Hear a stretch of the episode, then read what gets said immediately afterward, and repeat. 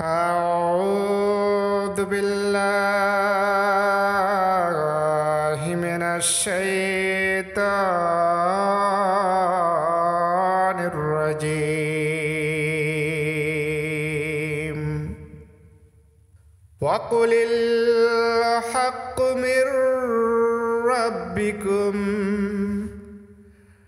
فمن شاء فليؤمن ومن شاء فليكفر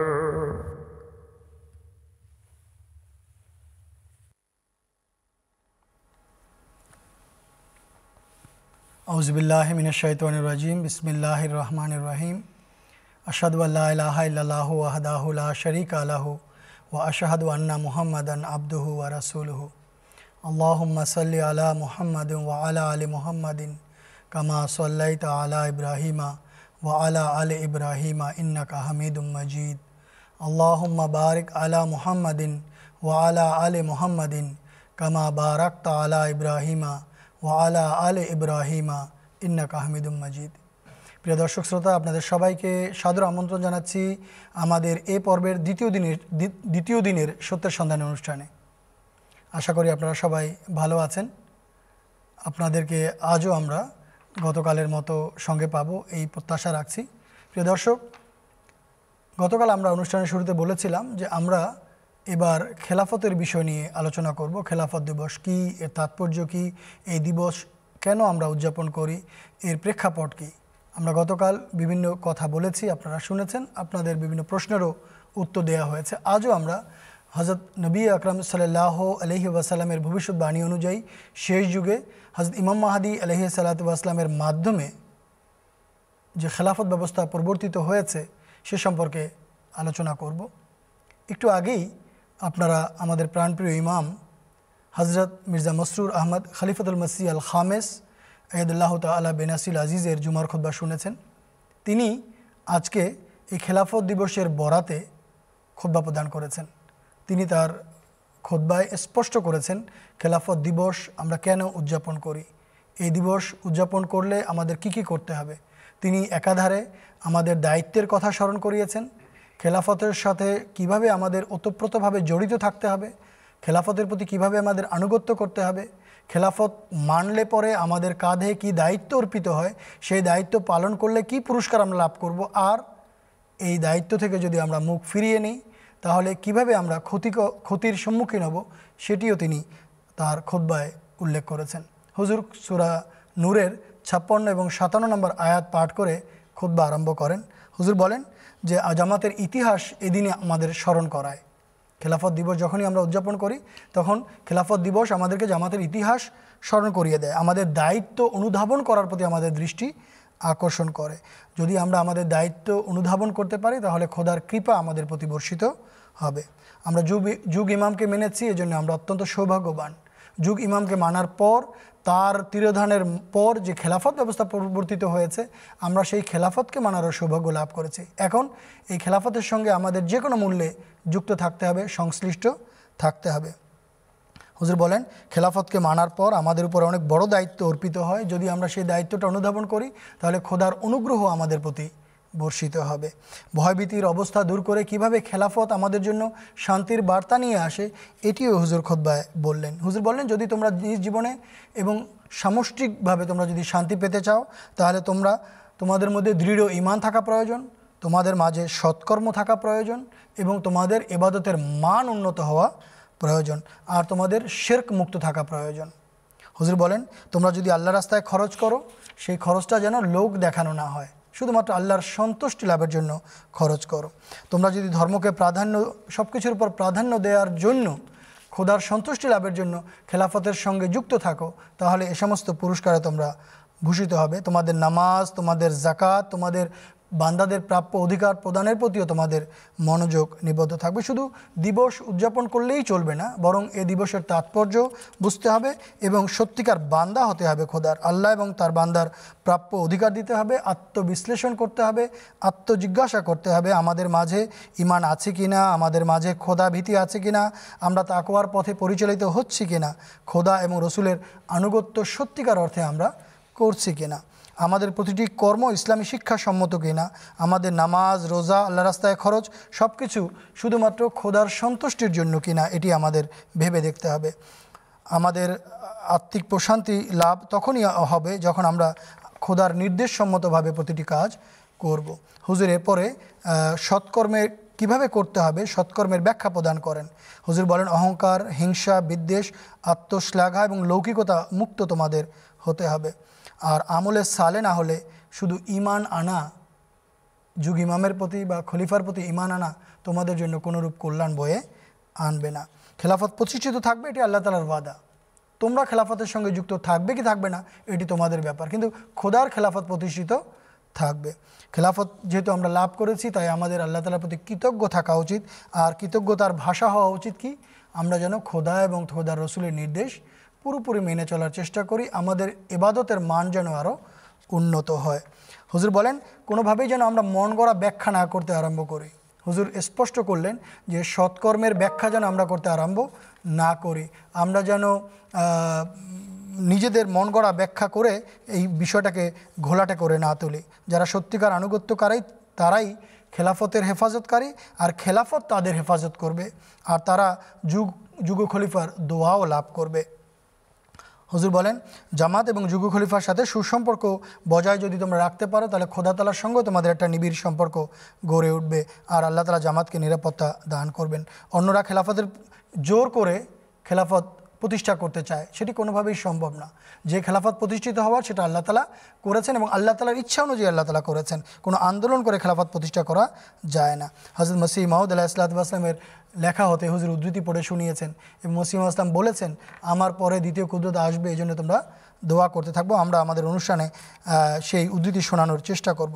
প্রিয় দর্শক, এরপর হুজুর পঞ্চম খেলাফতের যুগে আল্লাহ তাআলার ফজলে জামাত যে কাজ করছে, বিশেষ করে প্রচার মাধ্যমে এবং সোশ্যাল মিডিয়ার মাধ্যমে, হুজুর তাও উল্লেখ করেন। এমটিএর আটটি চ্যানেলে আমাদের অনুষ্ঠান সম্প্রচারিত হচ্ছে এবং বিভিন্ন সোশ্যাল মিডিয়াতে জামাত কীভাবে কাজ করছেন, ভার্চুয়াল মোলাকাত হুজুর কীভাবে করছেন, সারা পৃথিবীতে কীভাবে তিনি আহমদীদেরকে এবং জামাতের কর্মকর্তাদেরকে নির্দেশনা দিয়ে যাচ্ছেন, সেটিও হুজুর উল্লেখ করেছেন। এবং সবশেষে হুজুর দোয়া করলেন যেন আল্লাহ তাআলা আমাদের উপর থেকে এই যে বিপদ আপদ যেটা পাকিস্তানে, আলজেরিয়াতে এবং ফিলিস্তিনে মুসলমানদের উপরে মুসলমানরা যে বিভিন্ন বিপদে জর্জরিত, এর থেকে যেন আল্লাহ তাদেরকে উদ্ধার করেন।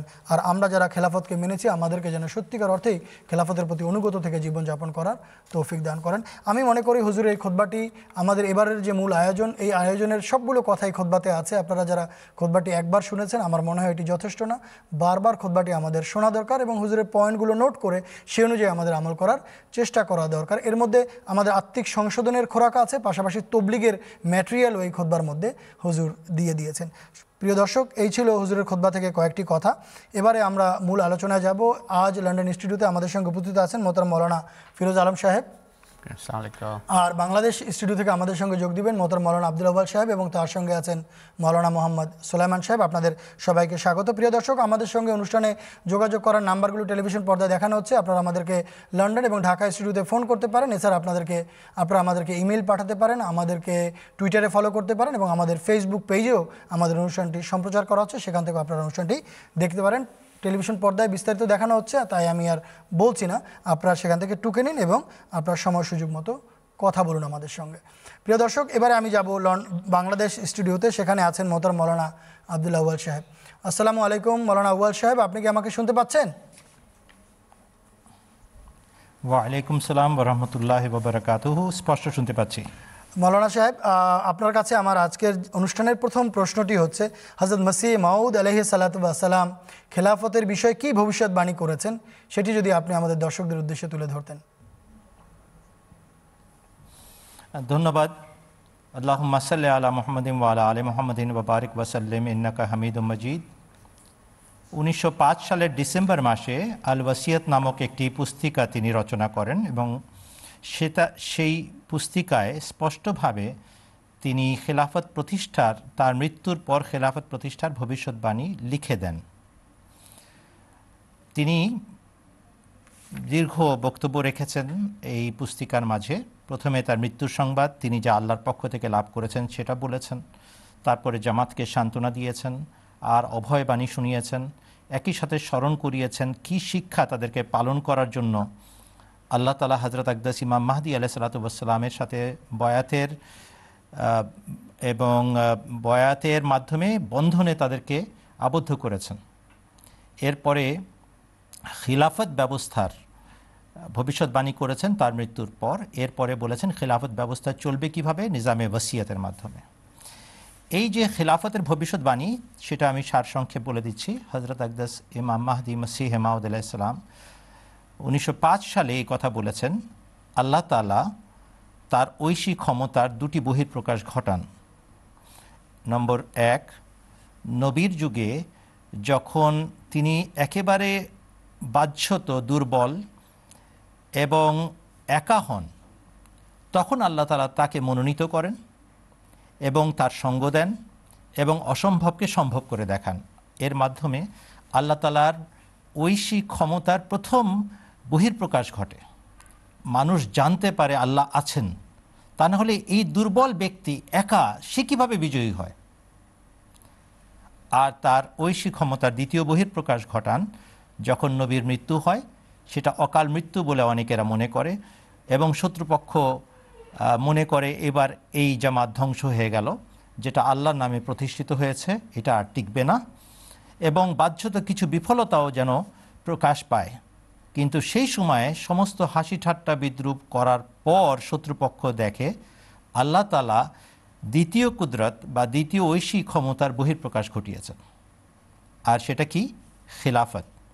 হযরত আকদাস মসিহে মাউদ ইমাম মাহদী আলাইহিস সালাম তার মৃত্যুর পর ব্যক্তিকেন্দ্রিক খিলাফত, খিলাফত আলা মিনহাজির নবুয়ত, ঐশী খিলাফতের ভবিষ্যৎবাণী করেছেন আর পাশাপাশি ব্যক্তিকেন্দ্রিক খিলাফতের কথা বলেছেন এবং নাম নিয়েছেন যেভাবে হযরত আবু বকর সিদ্দিক রাদিয়াল্লাহু আনহুকে আল্লাহ তাআলা রাসূল আকরাম সাল্লাল্লাহু আলাইহি ওয়াসাল্লামের মৃত্যুর পর দাঁড় করিয়ে সেই দুর্বল জাতিকে আবার সামাল দিয়েছিলেন এবং তার ঐশী ক্ষমতার বহিঃপ্রকাশ ঘটিয়েছেন। এমনটি আবার হতে যাচ্ছে। এরপরে হযরত আকদাস মসিহে মাউদ আলাইহিস সালাম স্পেসিফাই স্পেসিফাই করছেন আর বলছেন, অতএব হে বন্ধুগণ, যেহেতু আদিকাল থেকে আল্লাহর চিরন্তন বিধান হলো খোদা তাআলা দু ধরনের ঐশী ক্ষমতার স্বরূপ প্রকাশ করেন যাতে বিরুদ্ধবাদীদের দুটি বৃথা আস্ফালনকে ব্যর্থতায় পর্যবসিত করে দেখান। অতএব খোদা তাআলার পক্ষে এখন তার এই চিরন্তন রীতি পরিহার করা সম্ভব নয়। অতএব তোমাদেরকে আমি যে কথা বলেছি তাতে তোমরা দুঃখ ভারাক্রান্ত হইও না। আমি মৃত্যুবরণ করতে যাচ্ছি এই কথা শোনার মাধ্যমে তোমরা হতাশ হইও না, এই এই কথা শুনে তোমরা হতাশ হইও না এবং তোমাদের চিত্ত যেন উৎকণ্ঠিত না হয়, কেননা তোমাদের জন্য দ্বিতীয় কুদরত দেখা আবশ্যক। এটা ভবিষ্যৎবাণী, দেখবেই দেখবে, তোমরা দেখবে খেলাফত প্রতিষ্ঠিত হয় এবং ব্যক্তিকেন্দ্রিক খেলাফত হবে আর এর আগমন তোমাদের জন্য শ্রেয়। ভবিষ্যৎবাণী চলছে, কেননা তা স্থায়ী, যার ধারাবাহিকতা কিয়ামত পর্যন্ত বিচ্ছিন্ন হবার নয়। এতগুলো ভবিষ্যৎবাণী একসাথে করছেন। আর আজ একশো তেরো বছর পার করার পর আমরা সাক্ষ্য দিচ্ছি হযরত আকদাস মসিহে মাউদ ইমাম মাহদী আলাইহিসসালাতু ওয়াসসালাম আল্লাহর পক্ষ থেকে জেনে তার পুস্তিকা আল ওয়াসিয়াতে যে ভবিষ্যৎবাণী করেছিলেন তা হুবহু সত্য প্রমাণিত হয়েছে। একের পর এক খলিফার যুগ পার হয়েছে এবং সেই ধারাবাহিকতা চলছে। একশো তেরো বছর পার করে আমরা ঘোষণা দিচ্ছি হযরত মসিহে মাউদ আলাইহিস সালামের এই ভবিষ্যৎবাণী তার সত্যতার অকাট্য প্রমাণ। অতএব আপনার প্রশ্নের উত্তর হচ্ছে তিনি খেলাফত সংক্রান্ত ভবিষ্যৎবাণী অত্যন্ত প্রাঞ্জলভাবে স্পষ্টভাবে লিপিবদ্ধ করে দিয়েছিলেন, প্রকাশ করেছিলেন তার জীবদ্দশায় এবং তা পূর্ণতা লাভ করে চলেছে। ধন্যবাদ আপনাকে মৌলানা আব্দুল আউয়াল সাহেব। প্রিয় দর্শক, মৌলানা সাহেব হযরত মসিহ মাউদ আলাইহিস সালামের বইয়ের দিকে ইঙ্গিত করেছেন এবং সেখান থেকে কিছু কথা তিনি বলেছেন। আল ওয়াসিয়াত পুস্তিকায় হযরত মসীহ মওউদ আলাইহিস সালাতু ওয়াস সালাম খেলাফতের যে প্রতিশ্রুতি দিয়ে গেছেন সেই উদ্ধৃতিটি এখন আমি আপনাদেরকে শুনিয়ে দিতে চাচ্ছি। চলুন সেটা শুনে নেই, এরপরে আমরা মাওলানা ফিরোজ আলম সাহেবের কাছে আসব। আল ওয়াসিয়াত পুস্তিকায় জামাতকে সান্ত্বনা দিয়ে হযরত মসীহ মওউদ আলাইহিস সালাতু ওয়াস সালাম বলেন, খোদা তাআলার এটি চিরন্তন রীতি, আর পৃথিবীতে মানব সৃষ্টির সূচনা থেকে সকল যুগে তিনি এ রীতি প্রকাশ করে এসেছেন। তা হল তিনি তার নবী রাসূলদের সাহায্য করে থাকেন এবং তাদের বিজয় দান করেন। এ সম্বন্ধে তিনি বলেন, কাতাবাল্লাহুল আগলিবান্না আনা ওয়া রুসুলি। বিজয়ের অর্থ হল খোদার কথা জগতে প্রতিষ্ঠিত হওয়া এবং এর প্রতিদ্বন্দ্বিতায় কারো টিকতে না পারা, আর এটি রাসূল ও নবীদের ঐকান্তিক বাসনা হয়ে থাকে। তদনুযায়ী খোদা তাআলা প্রবল নিদর্শনাবলীর মাধ্যমে তাদের সত্যতা প্রকাশ করেন এবং যে সাধুতা তারা পৃথিবীতে প্রতিষ্ঠিত করতে চান তিনি এর বীজ তাদের হাতেই বপন করে দেন, কিন্তু তিনি তাদের হাতে এর পূর্ণতা দান করেন না, বরং এমন এক সময় তাদেরকে মৃত্যু দেন যাতে বাহ্যত এক প্রকার ব্যর্থতার আশঙ্কা অন্তর্নিহিত থাকে। তিনি বিরুদ্ধবাদীদেরকে ঠাট্টা বিদ্রুপ, উপহাস ও কটাক্ষ করার সুযোগ দেন, আর তাদের ঠাট্টা বিদ্রুপ প্রদর্শনের পালা শেষে তিনি আপন শক্তির দ্বিতীয় রূপ প্রকাশ করেন এবং এমন সব উপকরণ সৃষ্টি করেন যার দ্বারা অসম্পূর্ণ রয়ে যাওয়া উদ্দেশ্যাবলী পূর্ণতা লাভ করে। মোট কথা, খোদা তাআলা দু প্রকার শক্তি ও মহিমা প্রকাশ করেন। প্রথমত, স্বয়ং নবীদের মাধ্যমে নিজ শক্তির এক স্বরূপ প্রদর্শন করেন। দ্বিতীয়ত, সে সময় নবীর মৃত্যুর পর যখন বিপদাবলীর সম্মুখীন হতে হয় তখন শত্রুপক্ষ মাথাচাড়া দেয় আর মনে করে এবার এরা ব্যর্থ হতে চলেছে, আর এ জামাত এখন বিলুপ্ত হয়ে যাবে বলে তারা নিশ্চিত হয়ে যায়। জামাতের লোকজন দ্বিধাদ্বন্দ্বে লিপ্ত হয়, এমনকি তাদের মনোবল ভেঙে পড়ার উপক্রম হয়, আর অনেক দুর্ভাগা ধর্মত্যাগের পথ বেছে নেয়। খোদা তাআলা তখন দ্বিতীয়বার আপন মহাশক্তি প্রকাশ করেন এবং পতনোন্মুখ জামাতকে রক্ষা করেন। অতএব যারা শেষ পর্যন্ত ধৈর্য ধারণ করে তারা খোদা তাআলার এই নিদর্শন প্রত্যক্ষ করে। হযরত আবু বকর সিদ্দিক রাদিয়াল্লাহু তাআলা আনহু এর সময় এমনই হয়েছিল। মহানবী সাল্লাল্লাহু আলাইহি ওয়াসাল্লামের তিরোধানকে যখন এক প্রকার অকাল মৃত্যু মনে করা হয়েছিল, বহু অজ্ঞ মরুবাসী মুরতাদ হয়ে গিয়েছিল এবং সাহাবীগণ শোকে উন্মাদ প্রায় হয়ে পড়েছিলেন। তখন খোদা তাআলা হযরত আবু বকর সিদ্দিক রাদিয়াল্লাহু তাআলা আনহুকে দাঁড় করিয়ে আরেকবার তার শক্তি ও কুদরতের স্বরূপ প্রকাশ করেন। এভাবে তিনি বিলুপ্তপ্রায় ইসলামকে নিশ্চিহ্ন হবার পথ থেকে রক্ষা করেন এবং সেই প্রতিশ্রুতি পূর্ণ করেন যা তিনি وَلَيُمَكِّنَنَّ لَهُمْ دِينَهُمُ الَّذِي ارْتَضَى لَهُمْ وَلَيُبَدِّلَنَّهُمْ مِنْ بَعْدِ خَوْفِهِمْ أَمْنًا এর মাধ্যমে দিয়েছিলেন, অর্থাৎ ভীতিপ্রদ অবস্থার পর আমি তাদেরকে আবার দৃঢ় প্রতিষ্ঠিত করব।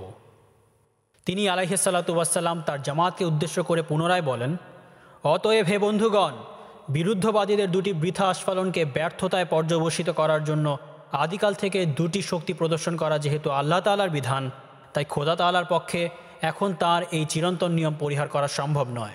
কাজেই তোমাদেরকে আমি যে কথা বলেছি তাতে তোমরা দুঃখিত হও না, তোমাদের চিত্ত যেন উৎকণ্ঠিত না হয়, কারণ তোমাদের জন্য দ্বিতীয় কুদরতকে দেখাও প্রয়োজন এবং এর আগমন তোমাদের জন্য শ্রেয়, কেননা তা স্থায়ী, যার ধারাবাহিকতা কিয়ামত পর্যন্ত বিচ্ছিন্ন হবে না। সেই দ্বিতীয় কুদরত আমি না যাওয়া পর্যন্ত আসতে পারে না, কিন্তু যখন আমি চলে যাব তখন তোমাদের জন্য খোদা সেই দ্বিতীয় কুদরত প্রেরণ করবেন যা চিরকাল তোমাদের সঙ্গে থাকবে। বারাহিন-এ-আহমদিয়া গ্রন্থে খোদার প্রতিশ্রুতি রয়েছে এবং সেই প্রতিশ্রুতি আমার নিজের সম্বন্ধে নয়, বরং তা তোমাদের সম্বন্ধে। খোদা তাআলা বলেছেন, আমি তোমার অনুসারী এ জামাতকে কিয়ামত পর্যন্ত অন্যদের উপর প্রাধান্য দিব। অতএব তোমাদের কাছে আমার বিচ্ছেদ দিবসের আগমন আবশ্যক, যেন এরপর সেই যুগ আসে যা চিরস্থায়ী প্রতিশ্রুতির যুগ। আমাদের খোদা প্রতিশ্রুতি পালনকারী, বিশ্বস্ত এবং সত্যবাদী খোদা। তিনি যেসব অঙ্গীকার করেছেন সবই তোমাদের পূর্ণ করে দেখাবেন। বর্তমান যুগ যদিও পৃথিবীর শেষ যুগ আর এটি বহু বিপদাপদ অবতীর্ণ হওয়ার সময়, তথাপি সেসব বিষয় পূর্ণ না হওয়া পর্যন্ত এই জগৎ অবশ্যই কায়েম থাকবে, যার সম্পর্কে খোদা সংবাদ দিয়েছেন। আমি খোদার পক্ষ থেকে এক প্রকার কুদরত হিসেবে প্রকাশিত হয়েছি এবং আমি খোদার এক মূর্তিমান কুদরত। আমার পর আরও কতিপয় ব্যক্তি আসবেন যারা দ্বিতীয় কুদরতের বিকাশ হবেন। আল ওয়াসিয়াত পুস্তিকা, রুহানি খাজাইন, বিশতম খণ্ড।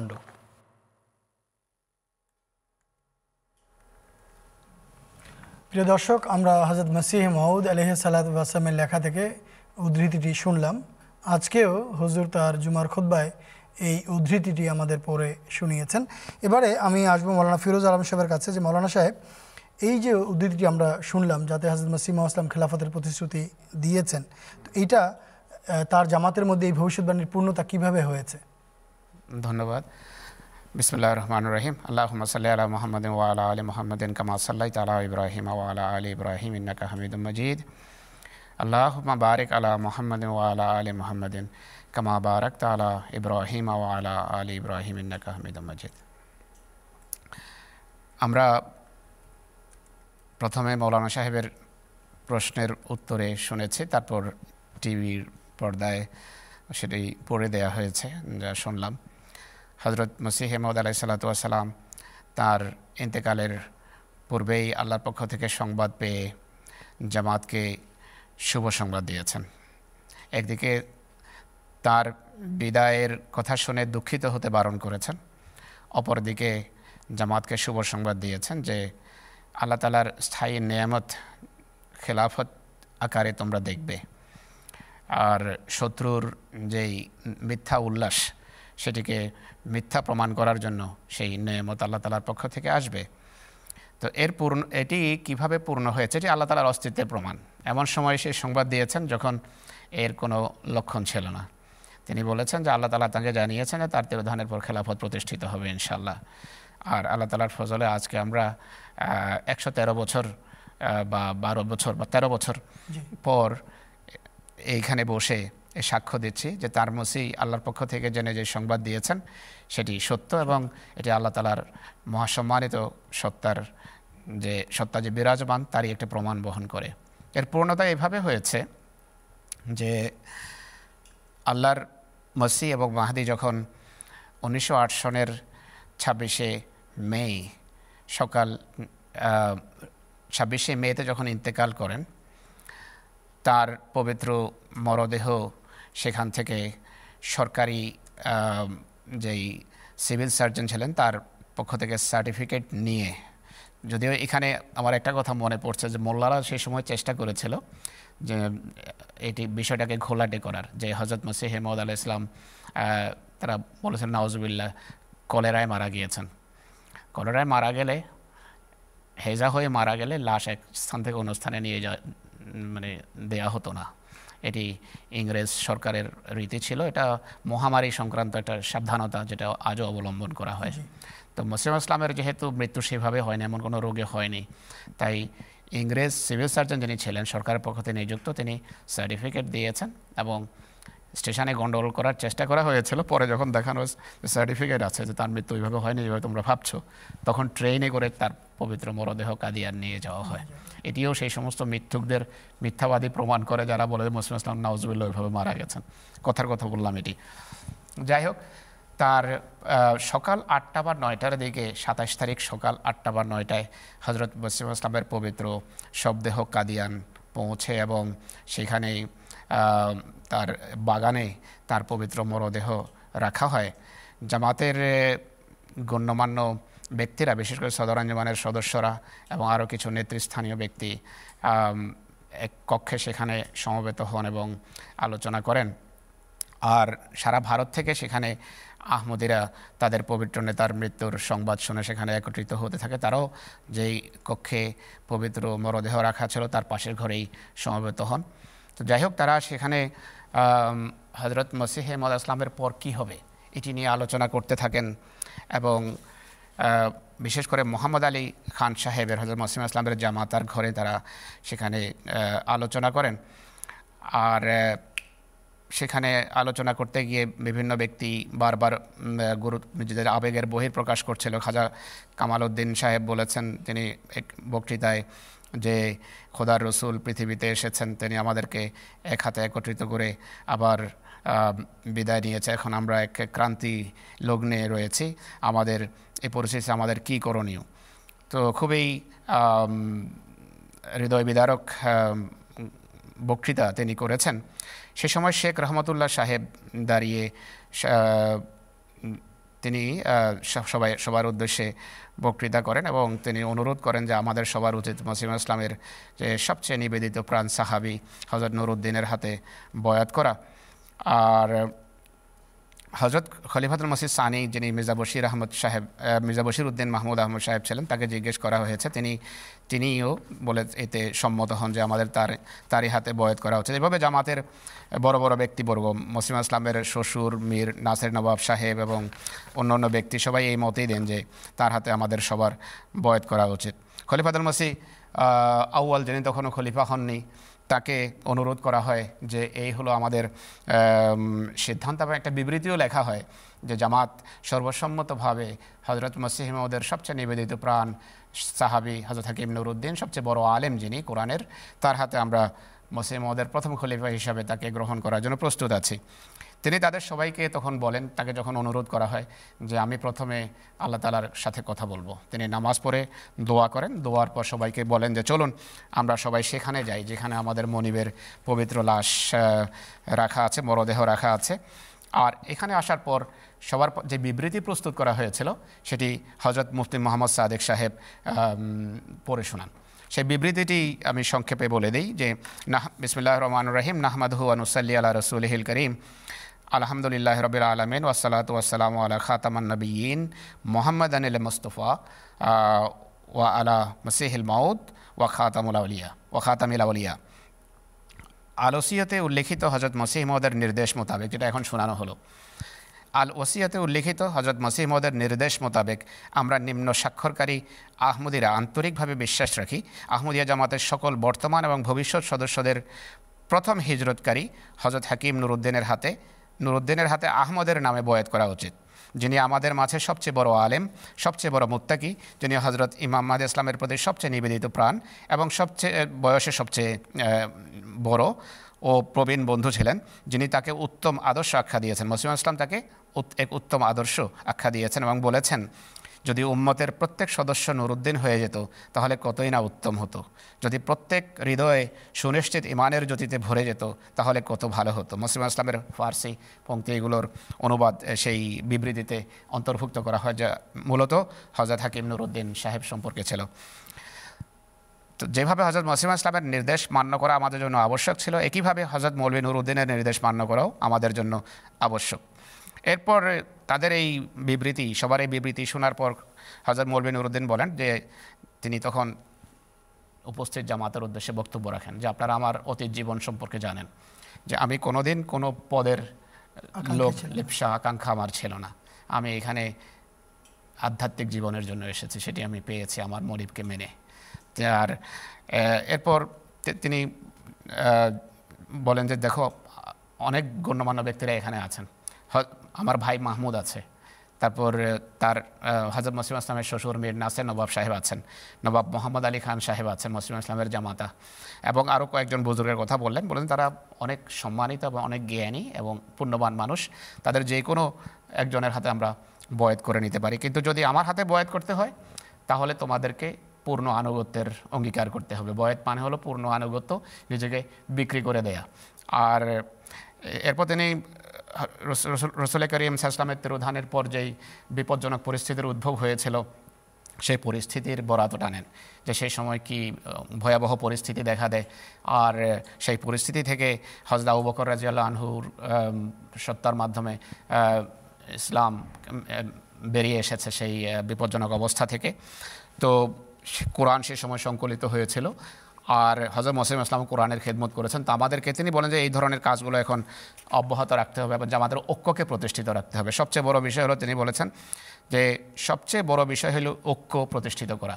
তিনি বলেন যে স্মরণ রেখো সকল কল্যাণ একতাবদ্ধ হওয়ার মাঝেই নিহিত, নেতাবিহীন জাতি মৃত। এই তিনি সেই সময় কোরআন সেবা এবং ঐক্য এই এই জিনিসগুলো এবং যে মাদ্রাসা আহমদীয়া ছিল সেটি জারি রাখা এবং মসিহ ইসলামের প্রচার কার্যকে জারি রাখা, এই সমস্ত কাজ এগিয়ে নিয়ে যাওয়ার বিষয়ে বলার পর তিনি বলেন যদি এসব কিছু মানার পর তোমরা আমার হাতে এই শর্ত সাপেক্ষে বয়াত করতে চাও তাহলে আমি তোমাদের বয়াত নেওয়ার জন্য প্রস্তুত আছি। তখন সবাই বারোশোর মতো উপস্থিত লোক সমস্বরে বলেন যে আমরা আপনার হাতে বয়াত করতে চাই, আমরা আপনার আদেশ মানতে সদা প্রস্তুত থাকব, আপনি আমাদের আমির এবং হযরত মসিহ মউদের খলিফা, তারা দিক নির্দেশনার জন্য কেঁদে কেঁদে দোয়া করছিলেন। আর হজরত মৌলভী নুরুদ্দিনের মতো একজন আধ্যাত্মিক নেতা পেয়ে অনেক প্রশান্তি লাভ করলেন। এটা এই বইতে হজরত চৌধুরী জাফরুল্লাহ খান সাহেব লিখেছেন। এবং বয়াত নেওয়ার সময় যেই সব বাক্যগুলো তিনি বলেছিলেন, সেই চারটা বাক্য এই মানে বয়াতের শর্তে তিনি বয়াত নিতে গিয়ে সেই দশটা পুরো শর্ত তখন পড়েননি। তিনি তিনি যেগুলো পড়েছেন এগুলো, আমি সাক্ষ্য দিচ্ছি যে এক আল্লাহ, আমি সাক্ষ্য দিচ্ছি যে আল্লাহ এক, তিনি ভিন্ন কোনো উপাস্য নেই, তিনি এক, তার কোনো শরিক নেই, এবং সাক্ষ্য দিচ্ছি মোহাম্মদ ইসলাম তার বান্দা ও রসুল। এটি তিনবার পড়িয়েছেন তিনি। আজ আমি হজরত মসিহ মহম্মদ কর্তৃক নির্ধারিত বয়াতের সকল শর্ত শিরোধার্য করত নুরুদ্দিনের হাতে বয়াত করছি, এবং আমি বিশেষভাবে অঙ্গীকার করছি যে পবিত্র কোরআন, সুন্নাহ ও সহিহ হাদিস শোনার ও পড়ার এবং সে অনুসারে অনুশীলনের ব্যাপারে সচেষ্ট থাকব। নিজেকে এবং নিজের সব কিছুকে সাধ্য সামর্থ্য অনুসারে ইসলাম প্রচারের জন্য উৎসর্গ করব। জাকাত প্রদানে যত্নবান থাকব এবং ভাইদের মাঝে বন্ধুত্বপূর্ণ সম্পর্ক গড়ে তোলার বিষয়ে সচেষ্ট থাকব। তিন, আমি আমার প্রভুর প্রতিপালক আল্লাহর কাছে আমার সকল পাপের আস্তাগফিরুল্লাহ রাব্বি, যেটা আমরা পড়ি সেটা পড়েছেন। এরপর হে আমার প্রতিপালক, রাব্বিনি জালামতু নাফসি, এই এইটার অনুবাদের পর রয়েছে। তো এরপর পুরো জামাত যারা সেখানে উপস্থিত ছিল, হজরত খলিফাতুল মসিহ আউয়ালের হাতে বয়াত করে। তো তিনি যে প্রথম খলিফা হবেন এটা এর আগেই হজরত মসিহ ইসলামকে মসিহ ইসলামের কন্যা হজরত নবাব মুবারক মুবারকা বেগম সাহেবের স্বপ্নে দেখেছিলেন। মসিহ ইসলামকে বলে দিয়েছিলেন যে আমি এইভাবে স্বপ্ন দেখেছি। আর হজরত মৌলভী নুরুদ্দিন সাহেব স্বপ্নে আসেন এবং বলা বলা হয়েছে যে ইনি সিদ্দিক। হজরত মসিহ ইসলাম তাকে বলেছেন যে তুমি এই কথা তোমার আম্মাকে বলো না, মানে হয়তো এই জন্য বলেছেন যে হজরত আম্মাজান বুঝে যাবেন যে মসিহ মহম্মদের মৃত্যুর এটি সংবাদ, এটা তো এই জন্য উনি বলেছেন আম্মাকে এটি বলবে না। তো আবার কাদিয়ানে যখন মসিহ ইসলামের ইন্তেকাল হয় এর উপভূত পর এক সাহাবি ওনাকে বলেছেন যে যে আন্তা সিদ্দিক, উনা যে আপনি আমাদের সিদ্দিক। তখন খলিফাতুল মসিহ আউয়াল রাদিয়াল্লাহু আনহু বলেছেন এইসব কথা এখন থাকতে দেন। উনি সেটি তার কথাতে সায় দেননি।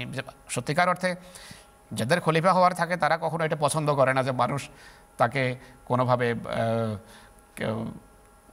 কি বলে উৎসাহিত করবে যে আপনি এই পদটা গ্রহণ করেন, এটা তারা পছন্দ করে না। যাই হোক, আগে থেকেই পূর্ব প্রদত্ত সংবাদের ভিত্তিতে যা আমরা মসিহদের লেখা থেকে শুনলাম এবং আল্লাহ প্রদত্ত সংবাদ যা আল্লাহ তাআলা অন্যদেরকেও জানিয়েছিলেন, সে অনুসারে খলিফাতুল মসিহ আউয়াল হযরত হাকিম নুরউদ্দিন রাদিয়াল্লাহু আনহু হযরত মসিহ মউদ আলাইহিস সালামের খলিফা ফেরেশতাদের ছায়ায় মসিহদের প্রথম খলিফা নির্বাচিত হয়েছেন এবং তিনি কোরআন সেবা করেছেন। জাযাকাল্লাহ জাযাকাল্লাহ। প্রিয় দর্শক, হজরত মসিহ মউদ আলাইহিসসালাতু ওয়াসসালামের তিরোধানের পর হজরত মৌলানা হাকিম নুরউদ্দিন সাহেব রাদিয়াল্লাহু তাআলা আনহু কীভাবে প্রথম খলিফা নির্বাচিত হয়েছিলেন সেটি আমরা শুনলাম মৌলানা ফিরোজ আলম সাহেবের কাছ থেকে। প্রিয় দর্শক, আমাদের কাছে স্টুডিওতেও কিছু প্রশ্ন আছে এবং আপনাদের লাই ফোন কলও আমরা পেতে আরম্ভ করেছি। আমি একটি ফোন কল নিতে চাচ্ছি। এখানে আইয়াজ আহমদ সাহেব আছেন গাজীপুর থেকে। আইয়াজ সাহেব, আসসালামু আলাইকুম।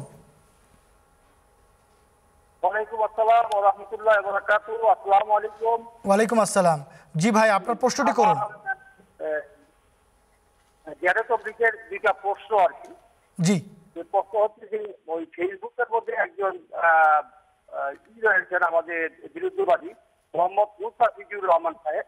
আচ্ছা, উনি আপত্তি করে বলেন যে হযরত মির্জা গোলাম আহমদ কাদিয়ানী সাহেব চোদ্দশো শতাব্দীর মুজাদ্দেদ যদি হয়ে থাকে তাহলে পনেরোশো শতাব্দীর মুজাদ্দেদ কে? উনি জানতে চেয়েছেন এক। আর দ্বিতীয় একটা প্রশ্ন, এটা হলো যে আহমদীয়া যে খেলাফত, এই খেলাফতটা যে ঐশী খেলাফত বা ইসলামের সপ্ত খেলাফত, এই খেলাফতের সপ্ত খেলাফতের প্রমাণ এই সম্পর্কে যদি কিছু বলেন। ধন্যবাদ, সবাইকে ধন্যবাদ। ধন্যবাদ। সত্য খেলাফতের প্রমাণ তো এই এখন যে আলোচনা হলো এখান থেকে উঠে এসছে। যাই হোক, যেহেতু আহমদী বন্ধু মুস্তাফিজুর রহমান সাহেব আপত্তি করেছেন, মৌলানা আব্দুল আউয়াল সাহেবের কাছে যাচ্ছি দুটি প্রশ্ন নিয়ে। মৌলানা সাহেব, আশা করি আপনি প্রশ্ন দুটি শুনেছেন, উত্তর দিবেন অনুগ্রহ করে।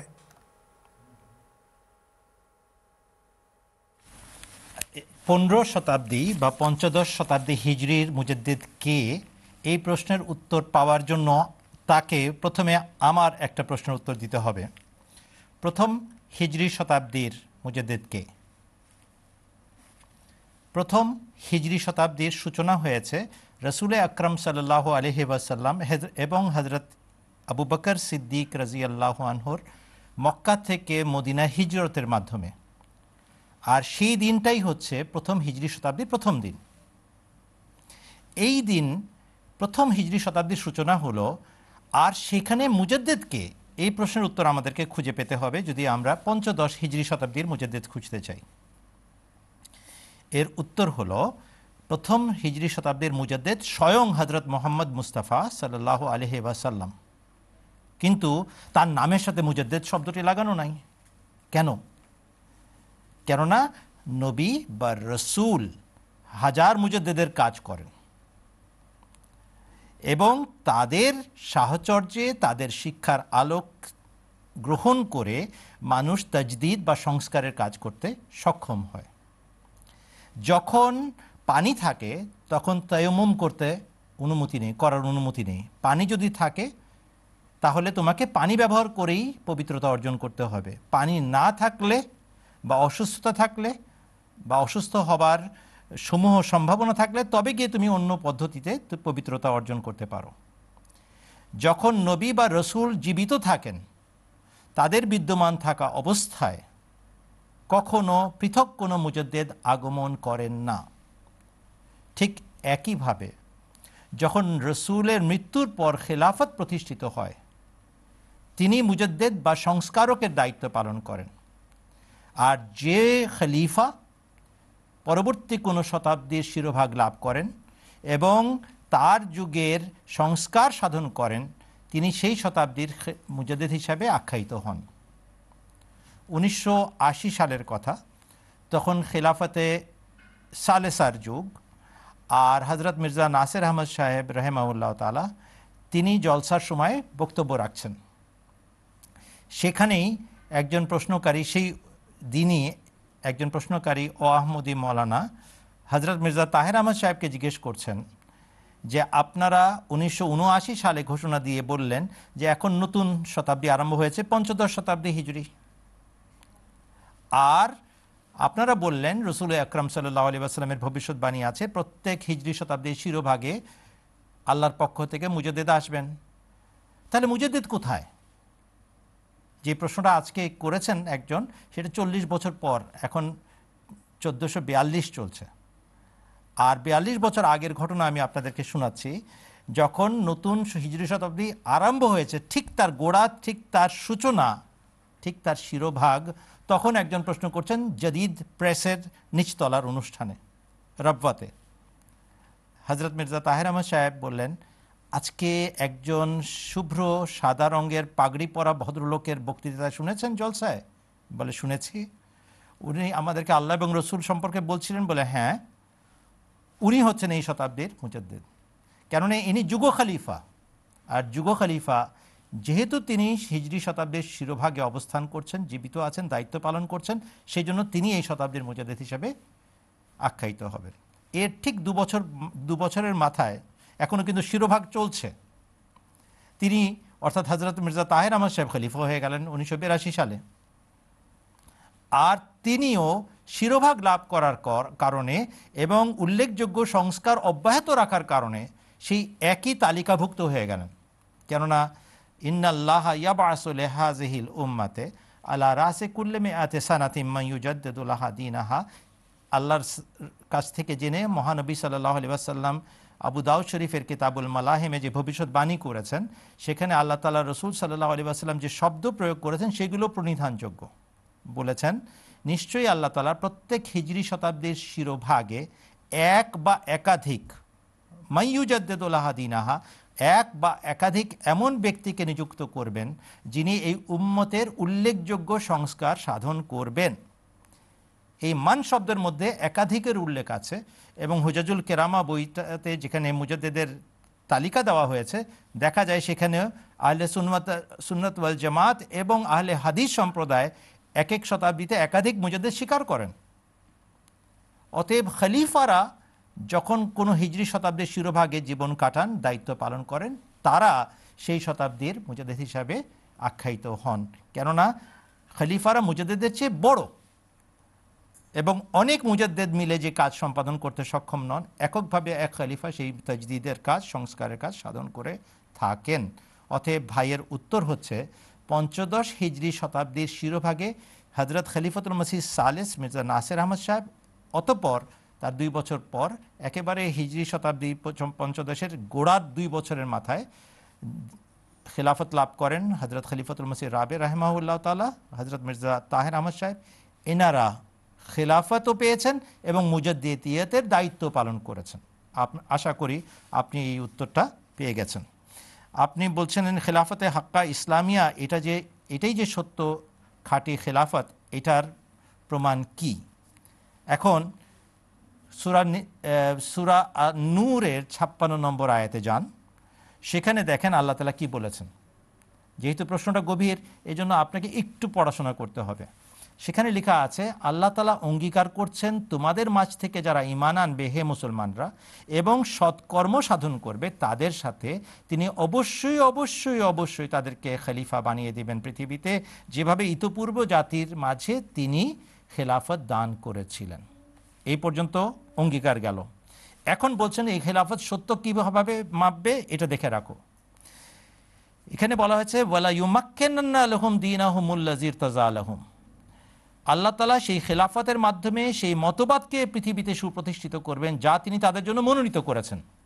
যদি ধর্মীয় মতবাদ, শুদ্ধ বিশুদ্ধ খাঁটি ইসলামী শিক্ষা যা আল্লাহ তাআলা প্রবর্তন করতে চেয়েছেন তাদের মাধ্যমে, সেটা যদি খেলাফতের মাধ্যমে সুপ্রতিষ্ঠিত হয়ে যায়, বিভিন্ন দেশে রাষ্ট্রে শহরে মিশনে মসজিদে বইয়ের আকারে মতবাদের আকারে আলোচনা সভার আকারে মানুষের যুক্তিতর্কের মাধ্যমে যদি প্রতিষ্ঠিত হয়ে যায়, তাহলে প্রমাণিত হবে এই খেলাফত সত্য খেলাফত। এখনও শেষ হয়নি।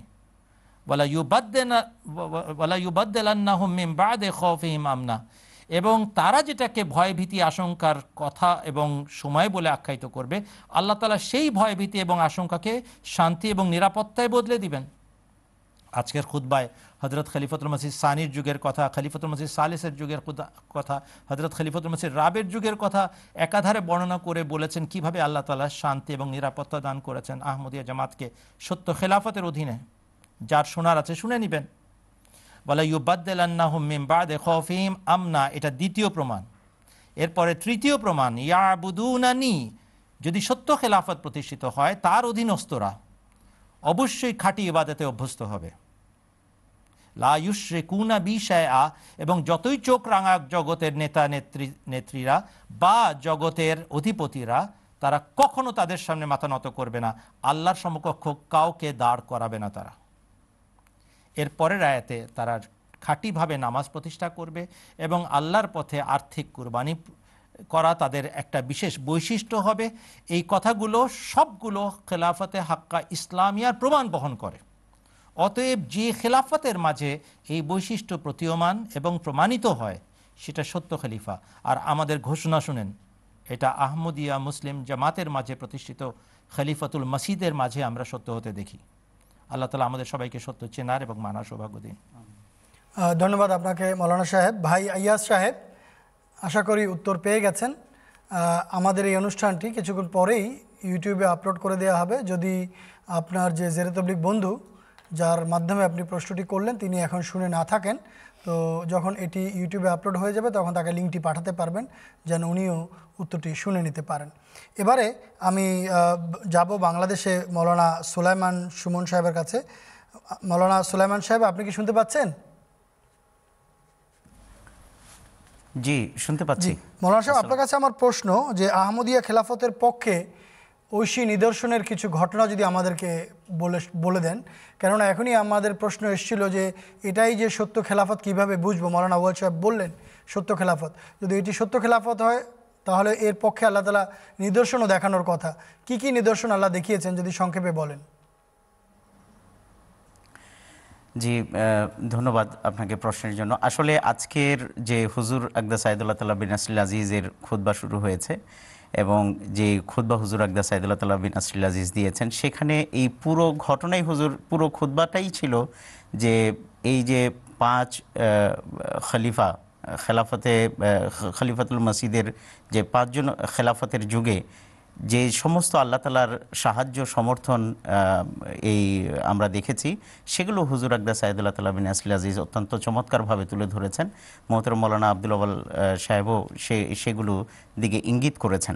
তো আমি আসলে হুজুর আকদা সাইদুল্লাহ তাল্লাহ বিন আসিল আজিজের খুতবার অংশ থেকেই আমি কিছু কিছু আপনাদের সামনে উপস্থাপন করব। ঘটনাগুলো কি কি ছিল সেই দিকে শুধু ইঙ্গিতই করব, সংক্ষেপে যেহেতু বলতে হবে।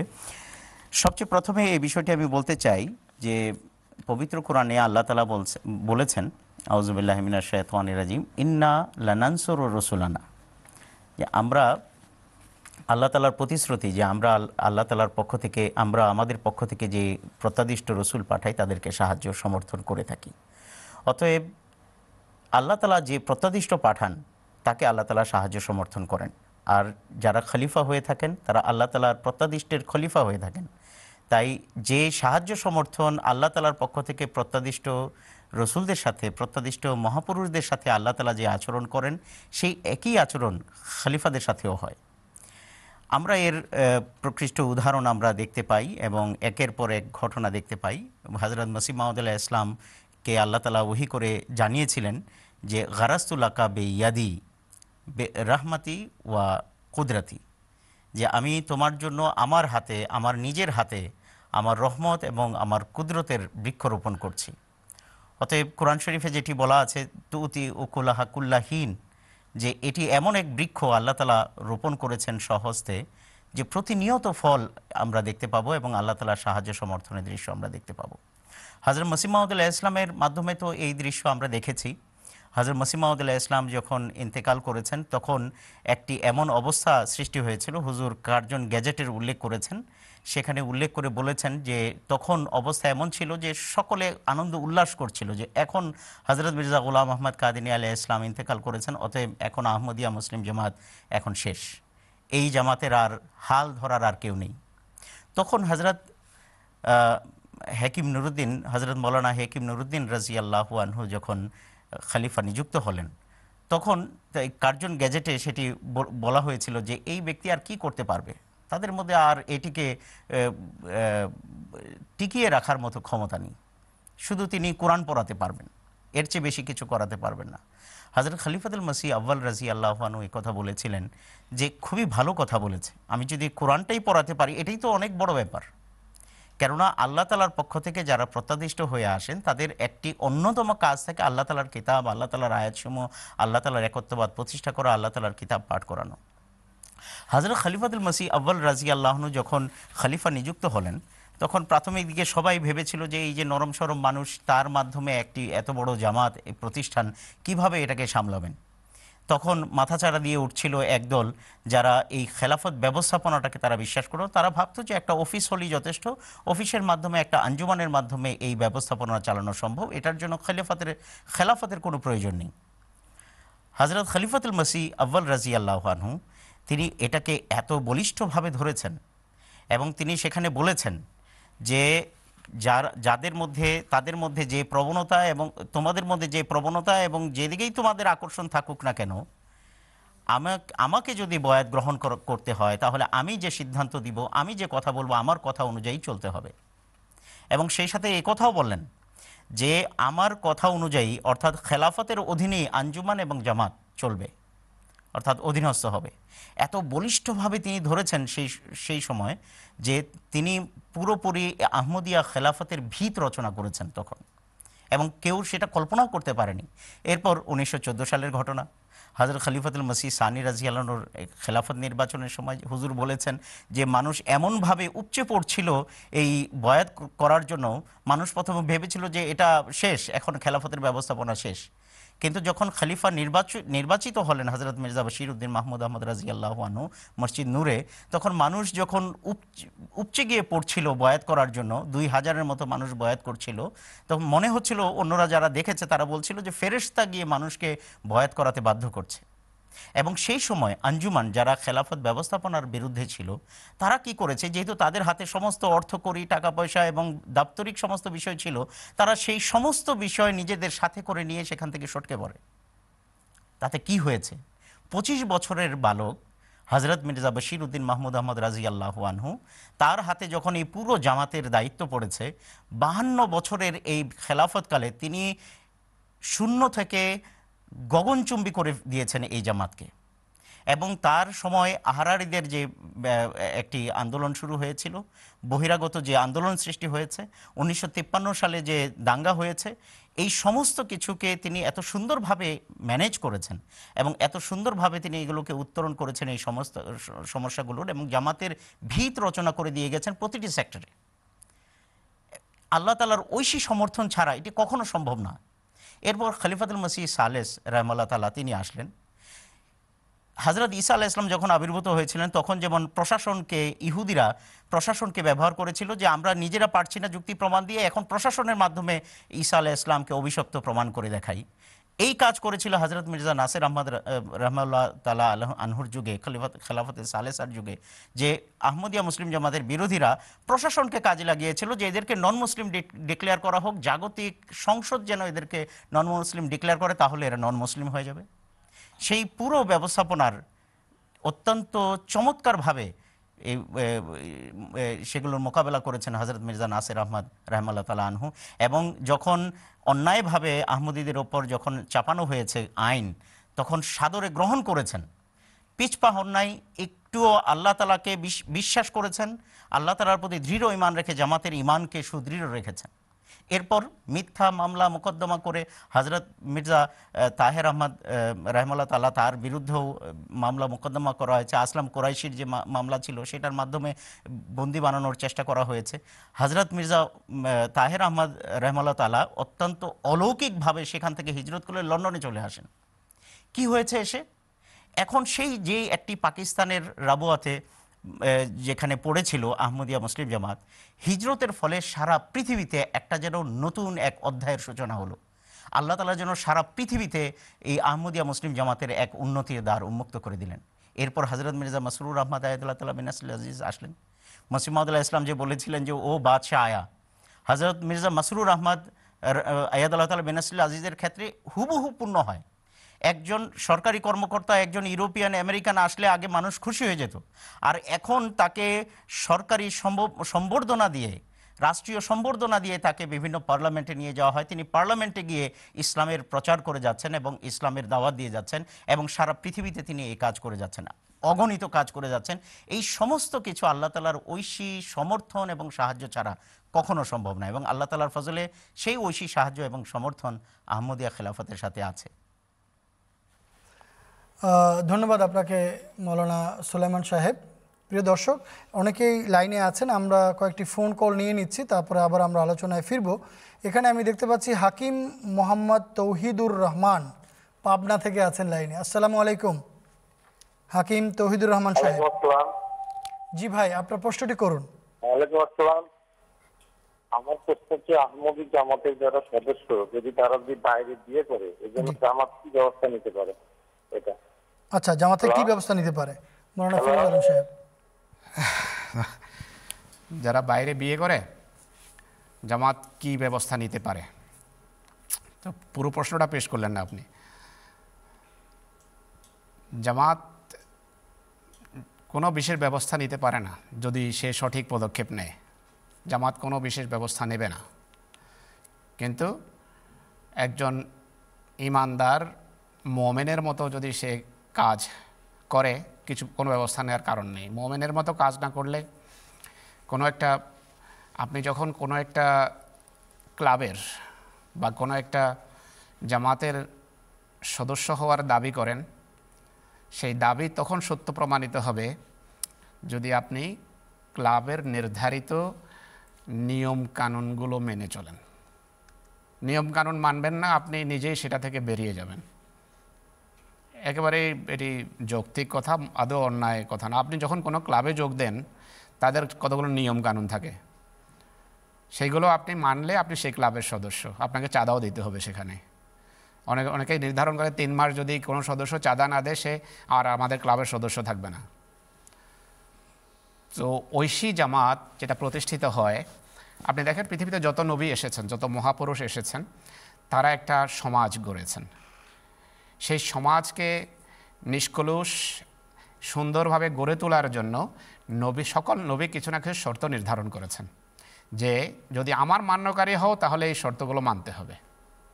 সব নবীর এই শর্ত আছে। হজরত আদম আলাইহিস সালামের কে সম্বোধন করে আল্লাহ তাআলা বলেছিলেন, আদমকে মানে কি আদমের অনুসারীদেরকে, যে দেখো এই এই গাছটার কাছে যাবে না। অসুবিধা কি গাছের কাছে গেলে? গাছ মানে হলো, সাজারা মানে হলো কোনো একটা বিশেষ শ্রেণী, কোনো একটা বিশেষ জামাত, কোনো একটা বিশেষ গোষ্ঠী যারা আল্লাহর আনুগত্য করতে অস্বীকার করেছে, শয়তানের দল।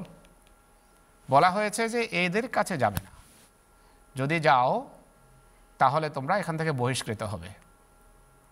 তো যত নবী পৃথিবীতে এসেছেন সবাই নিজেদের মান্যকারীদের জন্য একটা কোড অফ কন্ডাক্ট, একটা আচরণবিধি নির্ধারণ করেছেন। কোরআন শরীফে নাই? মুমিনদেরকে সম্বোধন করা হয়নি যে ওয়ালা তানকিহুল মুশরিকিন, যে মুশরিকদেরকে বিয়ে করবে না। ওয়ালাউ আজাবাকুম, যত ভালো লাগুক না কেন তোমাদের কাছে। আবার বলছেন মুশরিক মহিলাদেরকে বিয়ে করবে না, যত সুন্দরই হোক না কেন। কেন এগুলো নির্ধারণ করা হয়েছে? মোমেন মানুষের কি বিবেক ছিল না? এই জন্য নির্ধারণ করা হয়েছে যখনই কোনো মহাপুরুষ আসেন, একটা সুন্দর সঠিক জামাত যদি গঠন করতে হয়, একটা তাদের সফরকে যদি নিরাপদ করতে হয়, তাহলে কিছু নিয়মকানুন নির্ধারণ করতে হয়। আল্লাহ করেছেন কোরআন শরীফে এটি। তো এখানেও যে এই যুগে রাসূলুল্লাহর ভবিষ্যৎবাণী অনুসারে ইমাম মাহদীকে যে মানার দাবি করে, তারও এই এই জামাতের যে দীর্ঘ হাজার বছরের সফর, সেই সফরকে বড় অনেক বড় বোঝা নিয়ে সফর করা কঠিন, হালকা ফুলকা হয়ে সফর করতে হয়। তো এই ধরনের যদি যা যার যাচ্ছে তাই করার অনুমতি থাকে, যে সফর তো নিরাপদ হবে না, পথ অতিক্রম করা কঠিন হয়ে যায়। এই জন্য ঐশী জামাত যখনই প্রতিষ্ঠিত হয়েছে, কিছু নিয়ম এবং আইন নির্ধারিত হয়েছে যে মান্যকারীরা যেন মান্যকারীদের ভিতরেই বিয়ে করে। কিন্তু এখানে কিছুটা নমনীয়তা আছে, সেটা হলো যে যে আহমদী হচ্ছে সে হজরত মুহাম্মদ রাসূলুল্লাহর মান্যকারী। তো এখানে সেই ধরনের কঠোরতা নেই যা অন্যান্য ধর্মের ক্ষেত্রে প্রযোজ্য। যে কোনো মুসলমান যখন ইমাম মাহদীকে মানে, সে আহমদী মুসলমান হিসাবে বাইরে বিয়ে করতে পারে। পুরুষ, এক পুরুষ আহমদী বাইরে বিয়ে করতে পারে, কোনো শাস্তি নেই তার।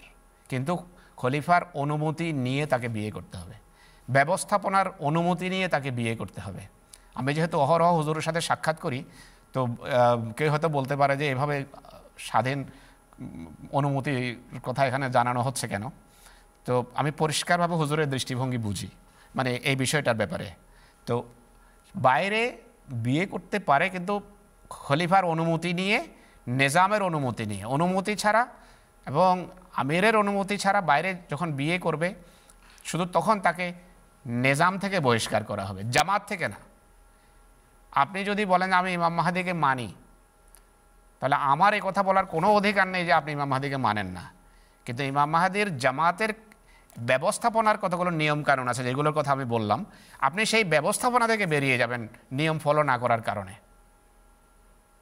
কিন্তু আহমদী আপনি থাকবেন, কেউ কারো কোনো এই কথা বলার অধিকার নেই যে আপনি আহমদী না, আপনি ইমাম মাহদীকে বিশ্বাস করেন না। কিন্তু আপনি যেহেতু ব্যবস্থাপনাকে মানতে অস্বীকার করেছেন, তাই আপনি ব্যবস্থাপনার বাইরে, কিন্তু আহমদীয়তের বাইরে না।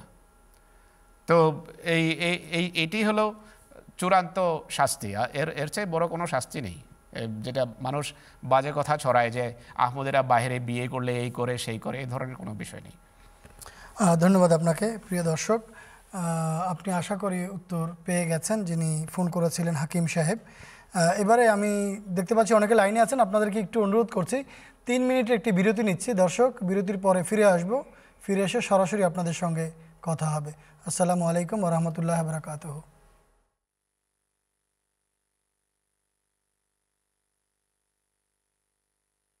सैयदी मुर्शदी तू सलामत रहे, तू सलामत रहे, ता कयामत रहे।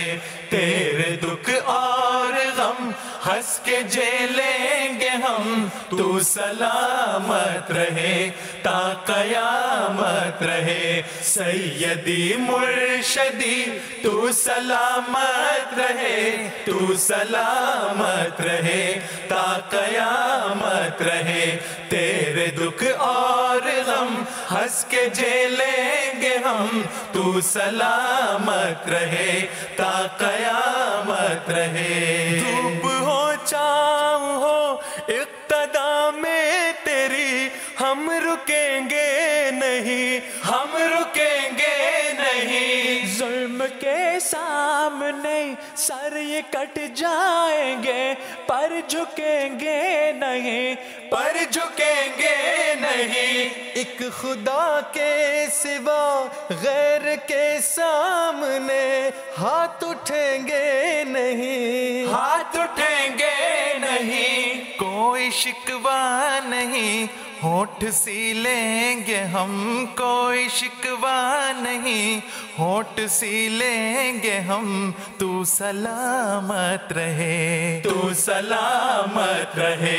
सैयदी मुर्शदी तू सलामत रहे, तू सलामत रहे ता कयामत रहे। तेरे दुख और गम हंस के झेलेंगे हम, तू सलामत मत रहे ता कयामत रहे। अर्ज़ लाहौर की सजदगाहों से उठते फुगा की कसम, हाँ फुगा की कसम। शहीदों के खूनों से लिखी हुई दास्तां की कसम, दास्तां की कसम। आखिरी वक्त में उनके होठों से निकली अज़ा की कसम, हाँ अज़ा की कसम। सजदगाहें ये आबाद रखेंगे हम, सजदगाहें ये आबाद रखेंगे हम। तू सलामत रहे, तू सलामत रहे ता कयामत रहे। सैयदी मुर्शदी तू सलामत रहे, तू सलामत रहे ता कयामत रहे। तेरे दुख और गम हंस के झेलेंगे हम, तू सलामत रहे ता कयामत रहे।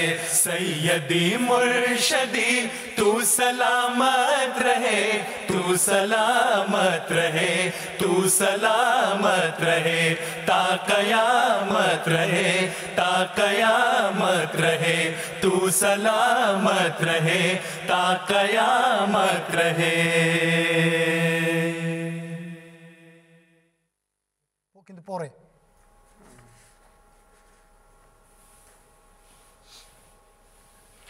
প্রিয় দর্শক, সুন্দর একটি নজম শুনছিলাম। এবার আমরা আপনাদের সঙ্গে কথা বলতে চাই। এবারে আমি দেখতে পাচ্ছি মাহফুজুর রহমান সাহেব আছেন বাংলাদেশের সিলেট থেকে। মাহফুজুর রহমান সাহেব, আসসালামু আলাইকুম। ওয়া আলাইকুম আসসালাম। জি ভাই, আপনার প্রশ্ন করুন। আমার আমার প্রশ্নটা হচ্ছে ওয়াহমদি ভাইয়ের পক্ষ থেকে। জি, ঈসা ইবনে মরিয়ম আলাইহিস সালাতু ওয়াস সালামের আগমনের পর খেলাফত প্রতিষ্ঠিত হওয়ার ফলে বিশ্বের সবাই মুসলমান হয়ে যাবে। আচ্ছা, তাই মসজিদ মন্দির গির্জা ভাঙার কোনো প্রয়োজন নেই। আচ্ছা, ওয়ায়াকসিরু সালিবা ওয়ায়াকতুল খিনজিরা ওয়ায়াজাউল হারব, এটা তো প্রয়োগের প্রয়োজন নেই। তাই যা বিস্তারিত জানতে চাই। আচ্ছা, ধন্যবাদ। ধন্যবাদ মাওলানা আব্দুল আউয়াল সাহেবের কাছে যাচ্ছি এই প্রশ্নটি নিয়ে। মাওলানা সাহেব, আপনি শুনেছেন প্রশ্নটি আমাদের এই ভাইয়ের মাহফুজুর রহমান সাহেবের, যদি উত্তর দিতেন।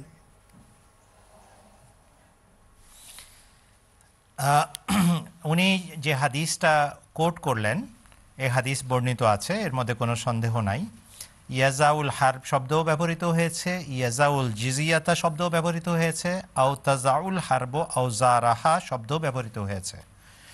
ধর্মযুদ্ধ, সশস্ত্র ধর্মযুদ্ধের অবসান ঘটাবেন হজরত ইমাম মাহ্দী আলাইহিসসালাম এবং প্রতিশ্রুত ঈসা আলাইহিসসালাম, এবং এটা দুই ক্ষেত্রেই বলা হয়েছে। কেন? তখন সশস্ত্র ধর্মযুদ্ধের পরিবেশ এবং শর্ত থাকবে না, এবং শর্ত পূর্ণ হবে না। এই শর্ত পূর্ণ না হবার কারণে তখনকার খুরদার তরবারি হবে কলম। যুক্তি, দলিল এবং প্রমাণ এবং ভালোবাসার মাধ্যমে আধ্যাত্মিক প্রভাব বিস্তারের মাধ্যমে মানুষের মন জয় করা।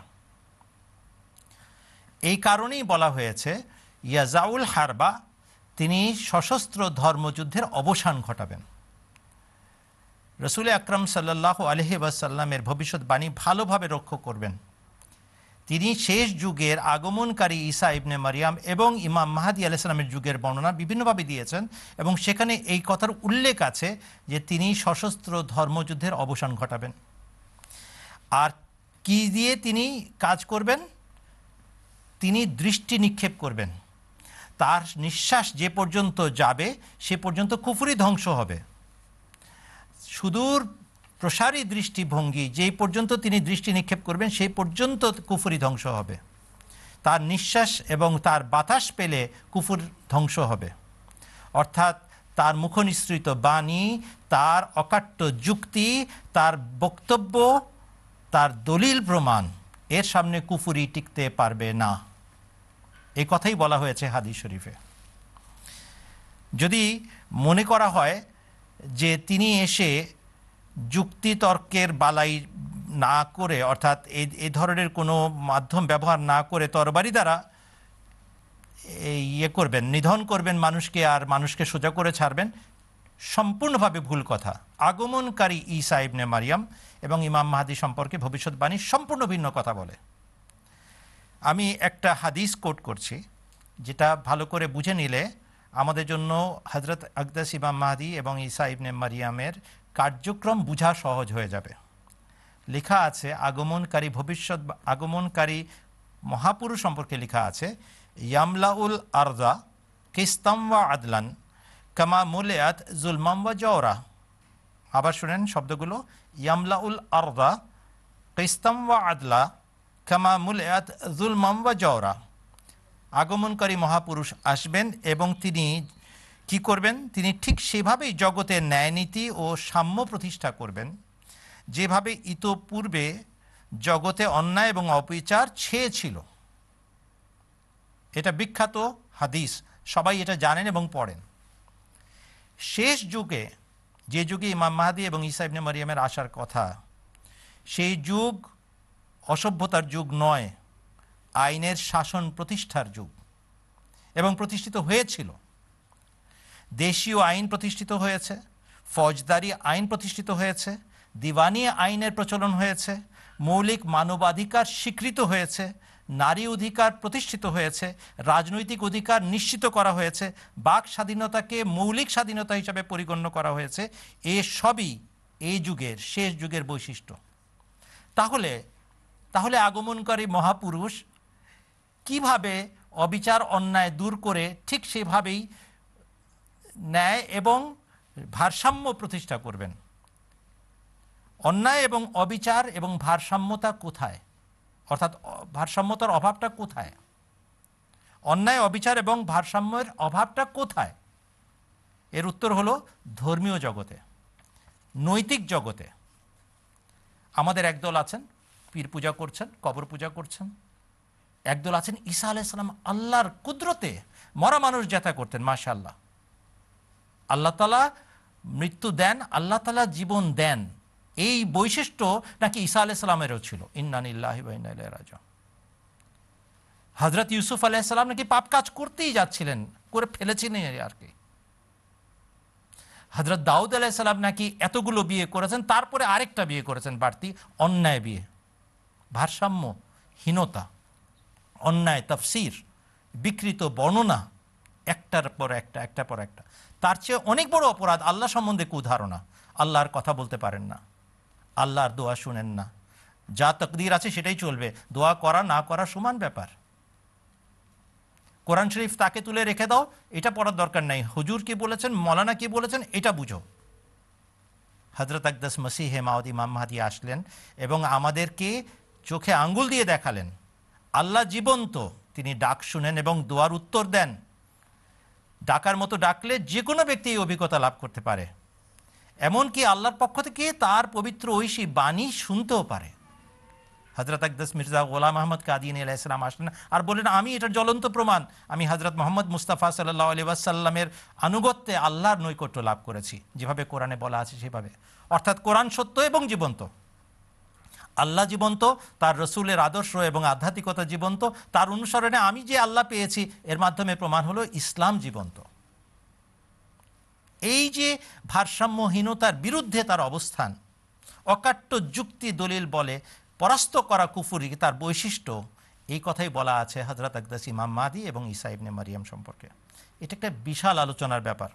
এটাই আহমদিয়তের সত্যতার প্রমাণ, এটাই আহমদিয়তের সৌন্দর্যের প্রমাণ, কিন্তু এটার জন্য অনেক সময় দরকার।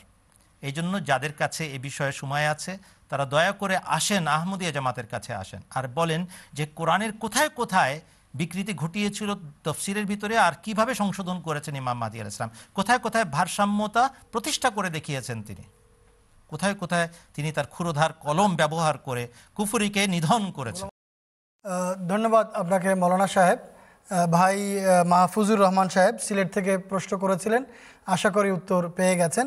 এবারে আমি একজন অতিথির ফোন কল নিতে চাই। তিনি আছেন সুন্দরবন থেকে, জি এম হাসান বিন মাহমুদ সাহেব। আসসালামু আলাইকুম হাসান বিন মাহমুদ সাহেব। টেলিভিশনের ভলিউম। ওয়ালাইকুম আসসালাম রহমতুল্লাহ। জি ভাইজান প্রশ্ন করেন।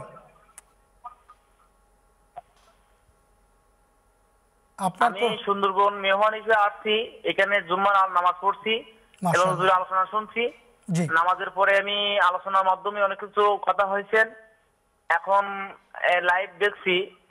আমার প্রশ্ন হলো ওয়ালাকাদ বাআসনা ফি কুল্লি উম্মাতির রাসূলা, এখানে বলছেন যে উম্মতের জন্য রসুল এসেছেন, তাহলে সর্বপ্রথম উম্মতের মধ্যে কোন কাকে পাঠানো হয়েছে এবং তাদের জন্য নবী পাঠানো হয়েছে, কোন নবীকে পাঠানো হয়েছে? আচ্ছা আচ্ছা, আপনি শুনতে থাকেন, আপনি লাইনটা কাটবেন না হাসান সাহেব, আমরা আপনার উত্তরটা শুনে নেই। ঢাকা স্টুডিওতে আছেন মাওলানা সুলাইমান সাহেব। মাওলানা সুলাইমান সাহেব আপনি কি উত্তরটা দিবেন প্লিজ? জি, আসসালামু আলাইকুম রহমতুল্লাহ বরকাতুহু। ওনার যে প্রশ্নটা ছিল যে এটা সূরা নাহালের আয়াত এবং সূরা নাহালের সাঁত্রিশ নম্বর আয়াত, তো সেখানে আল্লাহ তাআলা বলেছেন ওয়ালাকাদ বাআসনা ফি কুল্লি উম্মাতির রাসূলা, যে প্রত্যেক উম্মতে রসুল পাঠিয়েছেন। এরপরে ওনার প্রশ্ন ছিল প্রথম উম্মত তাহলে কোনটা আর প্রথম নবীর নাম কি। তো আমি ওনাকে প্রথম উম্মতের নামের বিষয়ে প্রথমে বলছি। পবিত্র কোরআনে সূরা বাকারার দুশত চল্লিশ নম্বর আয়াতে আল্লাহ তাআলা বলেছেন কানান নাসু উম্মাতান ওয়াহিদা, মানুষ আসলে এক উম্মত ছিল। এখন আপনি হয়তো ভাববেন যে নবী ছাড়া বা কোনো প্রত্যাদিষ্ট ছাড়া উম্মত হলো কিভাবে। সেটার যদি উত্তর আপনি পেতে চান তাহলে সূরা দাহারের প্রথম আয়াত পড়েন, বিসমিল্লার পরের আয়াত পড়েন, সেখানে আল্লাহ তাআলা বলছেন হাল আতা আলাল ইনসানি হিনুম মিনাদ দাহার লাম ইয়াকুন শাইআন মাযকুরা, অর্থাৎ আল্লাহ তাআলা নবী রসুল পাঠানোর আগে পুরো মানব জাতি এক উম্মত ছিল, যেটাকে আসলে উল্লেখ করার মতো কোনো নাম নেই। সেটাকে আল্লাহ তাআলা বলছেন সেই পুরো মানব জাতি এক উম্মত ছিল। আল্লাহ তাআলা সূরা বাকারার যে দুশো চব্বিশ দুশো চোদ্দো নম্বর আয়াতটা যেটা বলছিলাম, সেখানে আল্লাহ তাআলা বলেছেন কানান নাসু উম্মাতান ওয়াহিদা ফা বাআসা নবী ফা বাআসা ফা বাআসাল্লাহু নবিয়িনা মুবাশশিরিনা ওয়া মুনজিরিন, যে আল্লাহ তাআলা পুরো মানব জাতি এক উম্মত ছিল, এরপর আল্লাহ তাআলা নবী নবী পাঠিয়েছেন সুসংবাদকারী হিসেবে এবং সতর্ককারী হিসেবে। বিষয়টা একটু আমি বুঝিয়ে বলি যতটুকু আমি বুঝি, সেটা হলো যে প্রথম যখন মানব জাতি ছিল, মানব জাতির মাঝে সেই ক্ষমতা এবং যোগ্যতাই ছিল না একটা সুশৃঙ্খলভাবে জীবনযাপনের। উন্নতি এবং মানবীয় যে শক্তি সামর্থ্য আল্লাহ তাআলা আমাদের মধ্যে দিয়েছেন, সেই শক্তি সামর্থ্যগুলোকে কাজে লাগিয়ে উন্নতির শিখরে আরো আরোহণ করতে যে পর্যায়ে আজকে আমরা এসেছি, সেই পর্যায়ে যাওয়ার মতো কোনো শক্তি মানুষের ছিল না। তখন আল্লাহ তাআলা নবী পাঠানোর চিন্তা করেছেন, যেভাবে সূরা বাকারাতেই আল্লাহ তাআলা বলেছেন ইন্নী জাইলুন ফিল আরদে খলিফা, যে আমি পৃথিবীতে আমার প্রতি খলিফা নিযুক্ত করতে যাচ্ছি। তখন আল্লাহ তাআলা হযরত আদম আলাইহিস সালামকে পাঠালেন। আদম আলাইহিস সালামকে ওহীর করে আল্লাহ তাআলা নবী হিসেবে নিযুক্ত করে আল্লাহ তাআলা পাঠালেন। কি দিয়ে পাঠালেন? নির্দেশনা দিয়ে পাঠালেন, বিভিন্ন দিক নির্দেশনা দিলেন, আল্লাহ তাআলার গায়েবের বিভিন্ন সংবাদ দিয়ে পাঠালেন এবং সুসংবাদ প্রদান করে পাঠালেন, সতর্ক করলেন। তখনই মানুষের মধ্যে নাড়া দিল যে এখন আমি কোনটা মানব কোনটা মানব না। এটা আল্লাহ তাআলা যেহেতু মানুষকে উন্মুক্ত ছেড়েছেন, তখন মানুষের মধ্যে মতভেদ সৃষ্টি হলো। যারা আল্লাহ তাআলাকে ভালোবাসেন তারা একটা দলে পরিণত হলো, যারা আল্লাহ তাআলাকে ভালোবাসেন না, ইবলিসের বংশধরে পরিণত হতে চান, তারা একটা দলে ভাগ হলো।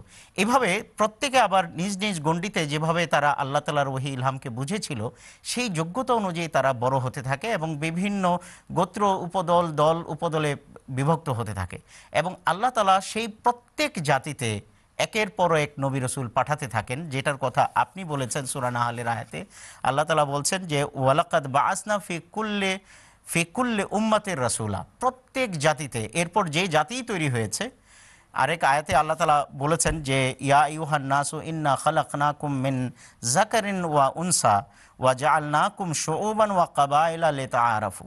আল্লাহ তাআলাই নর নারী থেকে মানুষ সৃষ্টি করেছেন, এরপর বিভিন্ন গোত্র উপদল দলে আল্লাহ তাআলা বিভক্ত করেছেন এবং সেই সমস্ত জায়গায় আল্লাহ তাআলা আল্লাহর পক্ষ থেকে নবী রাসূল পাঠিয়েছেন। সেই আয়াতেই পড়ে দেখবেন বলা আছে, আমরা তাদেরকে এক আল্লাহর একত্ববাদের শিক্ষা দিয়েছি এবং মূর্তি পূজা এবং শয়তানি শিক্ষা থেকে তাদেরকে বিরত রাখার শিক্ষা দিয়েছি। এরপর যারা যে ধরনের আচরণ করেছে সেই দৃশ্য তোমরা পৃথিবীতে সফর করলে দেখতে পাবে। তো ভাই, যে প্রশ্ন আপনি করেছেন কথা হলো যে আল্লাহ তাআলা প্রত্যেক জাতিতে যেভাবে আল্লাহ রাব্বুল আলামিন প্রত্যেক জাতিতে আল্লাহ তাআলা নবী রাসূল পাঠিয়েছেন যেন আল্লাহ তাআলার একত্ববাদ তাদের কাছে প্রতিষ্ঠা করা যায় এবং মানুষকে যেন উন্নতির শিখরে পৌঁছানো যায়। আল্লাহ তাআলা আমাদেরকে বিষয়টি বোঝার তৌফিক দান করুন। ধন্যবাদ আপনাকে হাসান বিন মাহমুদ সাহেব। আশা করি আপনি আপনার উত্তর পেয়ে গেছেন। হাসান বিন মাহমুদ সাহেব কি লাইনে আছেন?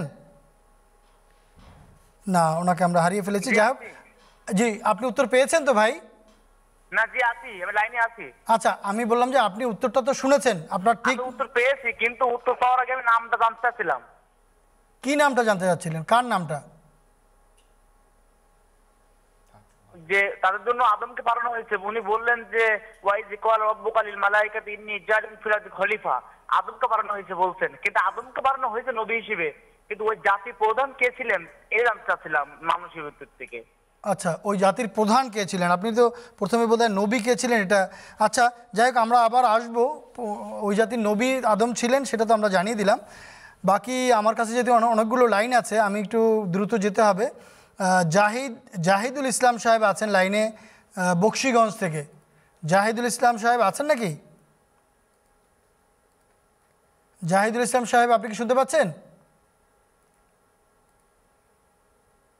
বকশি বকশিগঞ্জের আচ্ছা, ওনাকে আমরা হারিয়ে ফেললাম। আচ্ছা, এখানে আমরা দেখতে পাচ্ছি মধ্যপ্রাচ্য থেকে আসেন ডাক্তার আইয়ুব সাহেব। ডাক্তার আইয়ুব সাহেব কি শুনতে পাচ্ছেন? জি জি শুনতে পাচ্ছি। ডাক্তার আইয়ুব নেই, আমার নাম মোহাম্মদ আইয়ুব। আচ্ছা, মোহাম্মদ আইয়ুব। যাই হোক, আমার এখানে একটু ভুল লেখা হয়েছে, মাফ করবেন। মোহাম্মদ আইয়ুব সাহেব, আপনার প্রশ্নটি করুন প্লিজ। আমার প্রশ্ন হলো, এক আহমদী ভাই, ওনার নাম হলো রেজা, বাড়ি চিটাগাং। জি, উনি প্রশ্ন করতে যে আপনারা বলেন ঈসা আলাইহিস সালাম মারা গেছে, হাদিস আছে ঈসা আলাইহিস সালাম আসবে, দাজ্জালের সাথে যুদ্ধ করবে, তা ইমাম মাহদীর সাথে হাতে বয়াত করবে, চল্লিশ বছর রাজত্ব করবে, যদি মারা গিয়ে থাকে তাহলে আসবে কিভাবে, এটা বোঝার একটা বিষয় আমার বিস্তারিত বোঝায় বলবেন। জি, ধন্যবাদ ধন্যবাদ। আপনার বন্ধু কি অনুষ্ঠানটি শুনছেন এখন? না, শুনছেন না, অনেক কাজে ব্যস্ত আছেন। আমি আপনার এই অনুষ্ঠানটা তার হোয়াটসঅ্যাপে পাঠিয়ে দিবেন। ঠিক আছে ভাই, ঠিক আছে। মাওলানা ফিরোজ আলম সাহেবকে অনুরোধ করছি উত্তর দেওয়ার জন্য। উনি কি আমাদের আইয়ুব সাহেব? ঠিক আছে, যে আইয়ুব সাহেবই হন আপনি, আসসালামু আলাইকুম। আপনার এর আগে যে প্রশ্নটা ছিল ফিকুল্লে উম্মতিন রসুলান, যেটা সুলেমান সাহেব উত্তর দিলেন, উনি বললেন যে তাহলে উম্মতের প্রধানকে, এটি প্রশ্ন ছিল। তো এখানে আপনি হযরত আদম সংক্রান্ত আয়াতটা পড়েছিলেন। হযরত আদম সেই উম্মতের রসুল ছিলেন, তো রসুল হিসাবে তিনি উম্মতের প্রধান। আদম যে উম্মতের ভিত রচনা করেছেন সেই উম্মতের প্রধান হলেন হযরত আদম আলাইহিস সালাম। আল্লাহ তাআলা যে আয়াতটা আপনি উল্লেখ করেছেন, ওয়ালাকাদ বাআসনা ফি কুল্লি উম্মাতিন রাসূলান, এটার অর্থ হলো প্রত্যেক উম্মতে আমরা রসুল পাঠিয়েছি। তো উম্মত অর্থাৎ মানুষ তো জনমানব তো আগেই ছিল। আদমের সময়ও হযরত আদম যিনি নবী ছিলেন তার পূর্বে পৃথিবীতে কিছু মানুষ ছিল যাদের জন্য নবী করে আল্লাহ তাআলা হযরত আদমকে পাঠিয়েছেন। তো যে সভ্য যে উম্মত রচিত হয়েছে সেই উম্মতের প্রধান ছিলেন হযরত আদম আলাইহিস সালাম। এভাবে যখনই কোনো যুগে কোনো রসুল এসেছেন আল্লাহ তাআলা বলেছেন যে ফাবাসনা ফিহিম মুবাশশিরিন ওয়া মুনজিরিন, যে আমরা তাদের মাঝে মুবাশশির এবং মুনজির হিসাবে রসুলদেরকে পাঠিয়েছি। তো সেই সমস্ত শুভ সংবাদদাতা এবং সতর্ককারী হিসাবে যারা এসেছেন তাদের মাধ্যমে যে সমস্ত উম্মতের ভিত রচিত হয়েছে সেই উম্মতের প্রধান প্রত্যেক সেই রসুল। নূহ আলাইহিস সালামের উম্মতের প্রধান তিনি ছিলেন, ইব্রাহিম আলাইহিস সালামের উম্মতের প্রধান তিনি ছিলেন, হযরত মুহাম্মদ সাল্লাল্লাহু আলাইহি ওয়াসাল্লামের উম্মতের প্রধান তিনি সাল্লাল্লাহু আলাইহি ওয়া আলিহি ওয়াসাল্লাম। এই এটাই হলো এই প্রশ্নের উত্তর। আর দুই নম্বর প্রশ্নের উত্তর, ঈসা আলাইহিস সালাম যদি মারা গিয়ে থাকেন তাহলে তার আবার আসার, যুদ্ধ করা, দাজ্জাল বধ করা, এই সমস্ত এইগুলো কি, এর মানে কি? কথা একেবারে সঠিক যে আমরা বারবার এখান থেকে বলি, আসলে আমরা বলি না, আমরা কেউ না। হযরত মুহাম্মদ সাল্লাল্লাহু আলাইহি ওয়াসাল্লামের প্রতি যে কোরআন অবতীর্ণ হয়েছে সেই কোরআন বলে আমরা কি করব? কোরআন পরিষ্কারভাবে বলে যে পূর্বে যে ঈসা এসেছিলেন ইসরায়েলি জাতির সংশোধনের জন্য, বনি ইসরায়েলের জন্য, তিনি ইন্তেকাল করেছেন। অনেক আয়াত আমরা এখান থেকে অন্ততপক্ষে গত বারো তেরো বছর ধরে অগণিতবার এখানে উপস্থাপন করেছি। সূরা মায়েদার আয়াত দিয়েছি আমরা, সূরা মায়েদার একশো আঠারো নম্বর আয়াত, সূরা মায়েদার ছিয়াত্তর নম্বর আয়াত, সূরা আলে ইমরানের একশো পঁয়তাল্লিশ নম্বর আয়াত, সূরা আলে ইমরানের ছাপ্পান্ন নম্বর আয়াত, এইভাবে বলতে থাকা।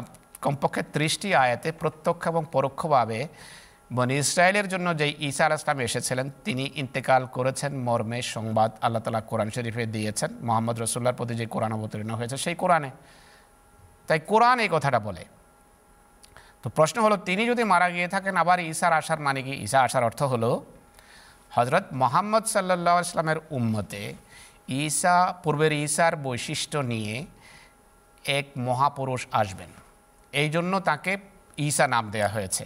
জি, কোনো মহাপুরুষের বৈশিষ্ট্য নিয়ে যখন আরেক মহাপুরুষের আসার থাকে, মানে সেই নামে যখন অন্য উম্মতের ভিতর কোনো রসুল আসার থাকে, তার অর্থ হলো পূর্বে যার নাম পরের ব্যক্তিকে দেয়া হয়েছে পূর্বের ব্যক্তির বৈশিষ্ট্য, গুণ, অবস্থা, পরিস্থিতি, ব্যবস্থা, এই সব কিছুর সম্মুখীন হওয়ার কারণে তাকে এই নাম দেয়া হয়।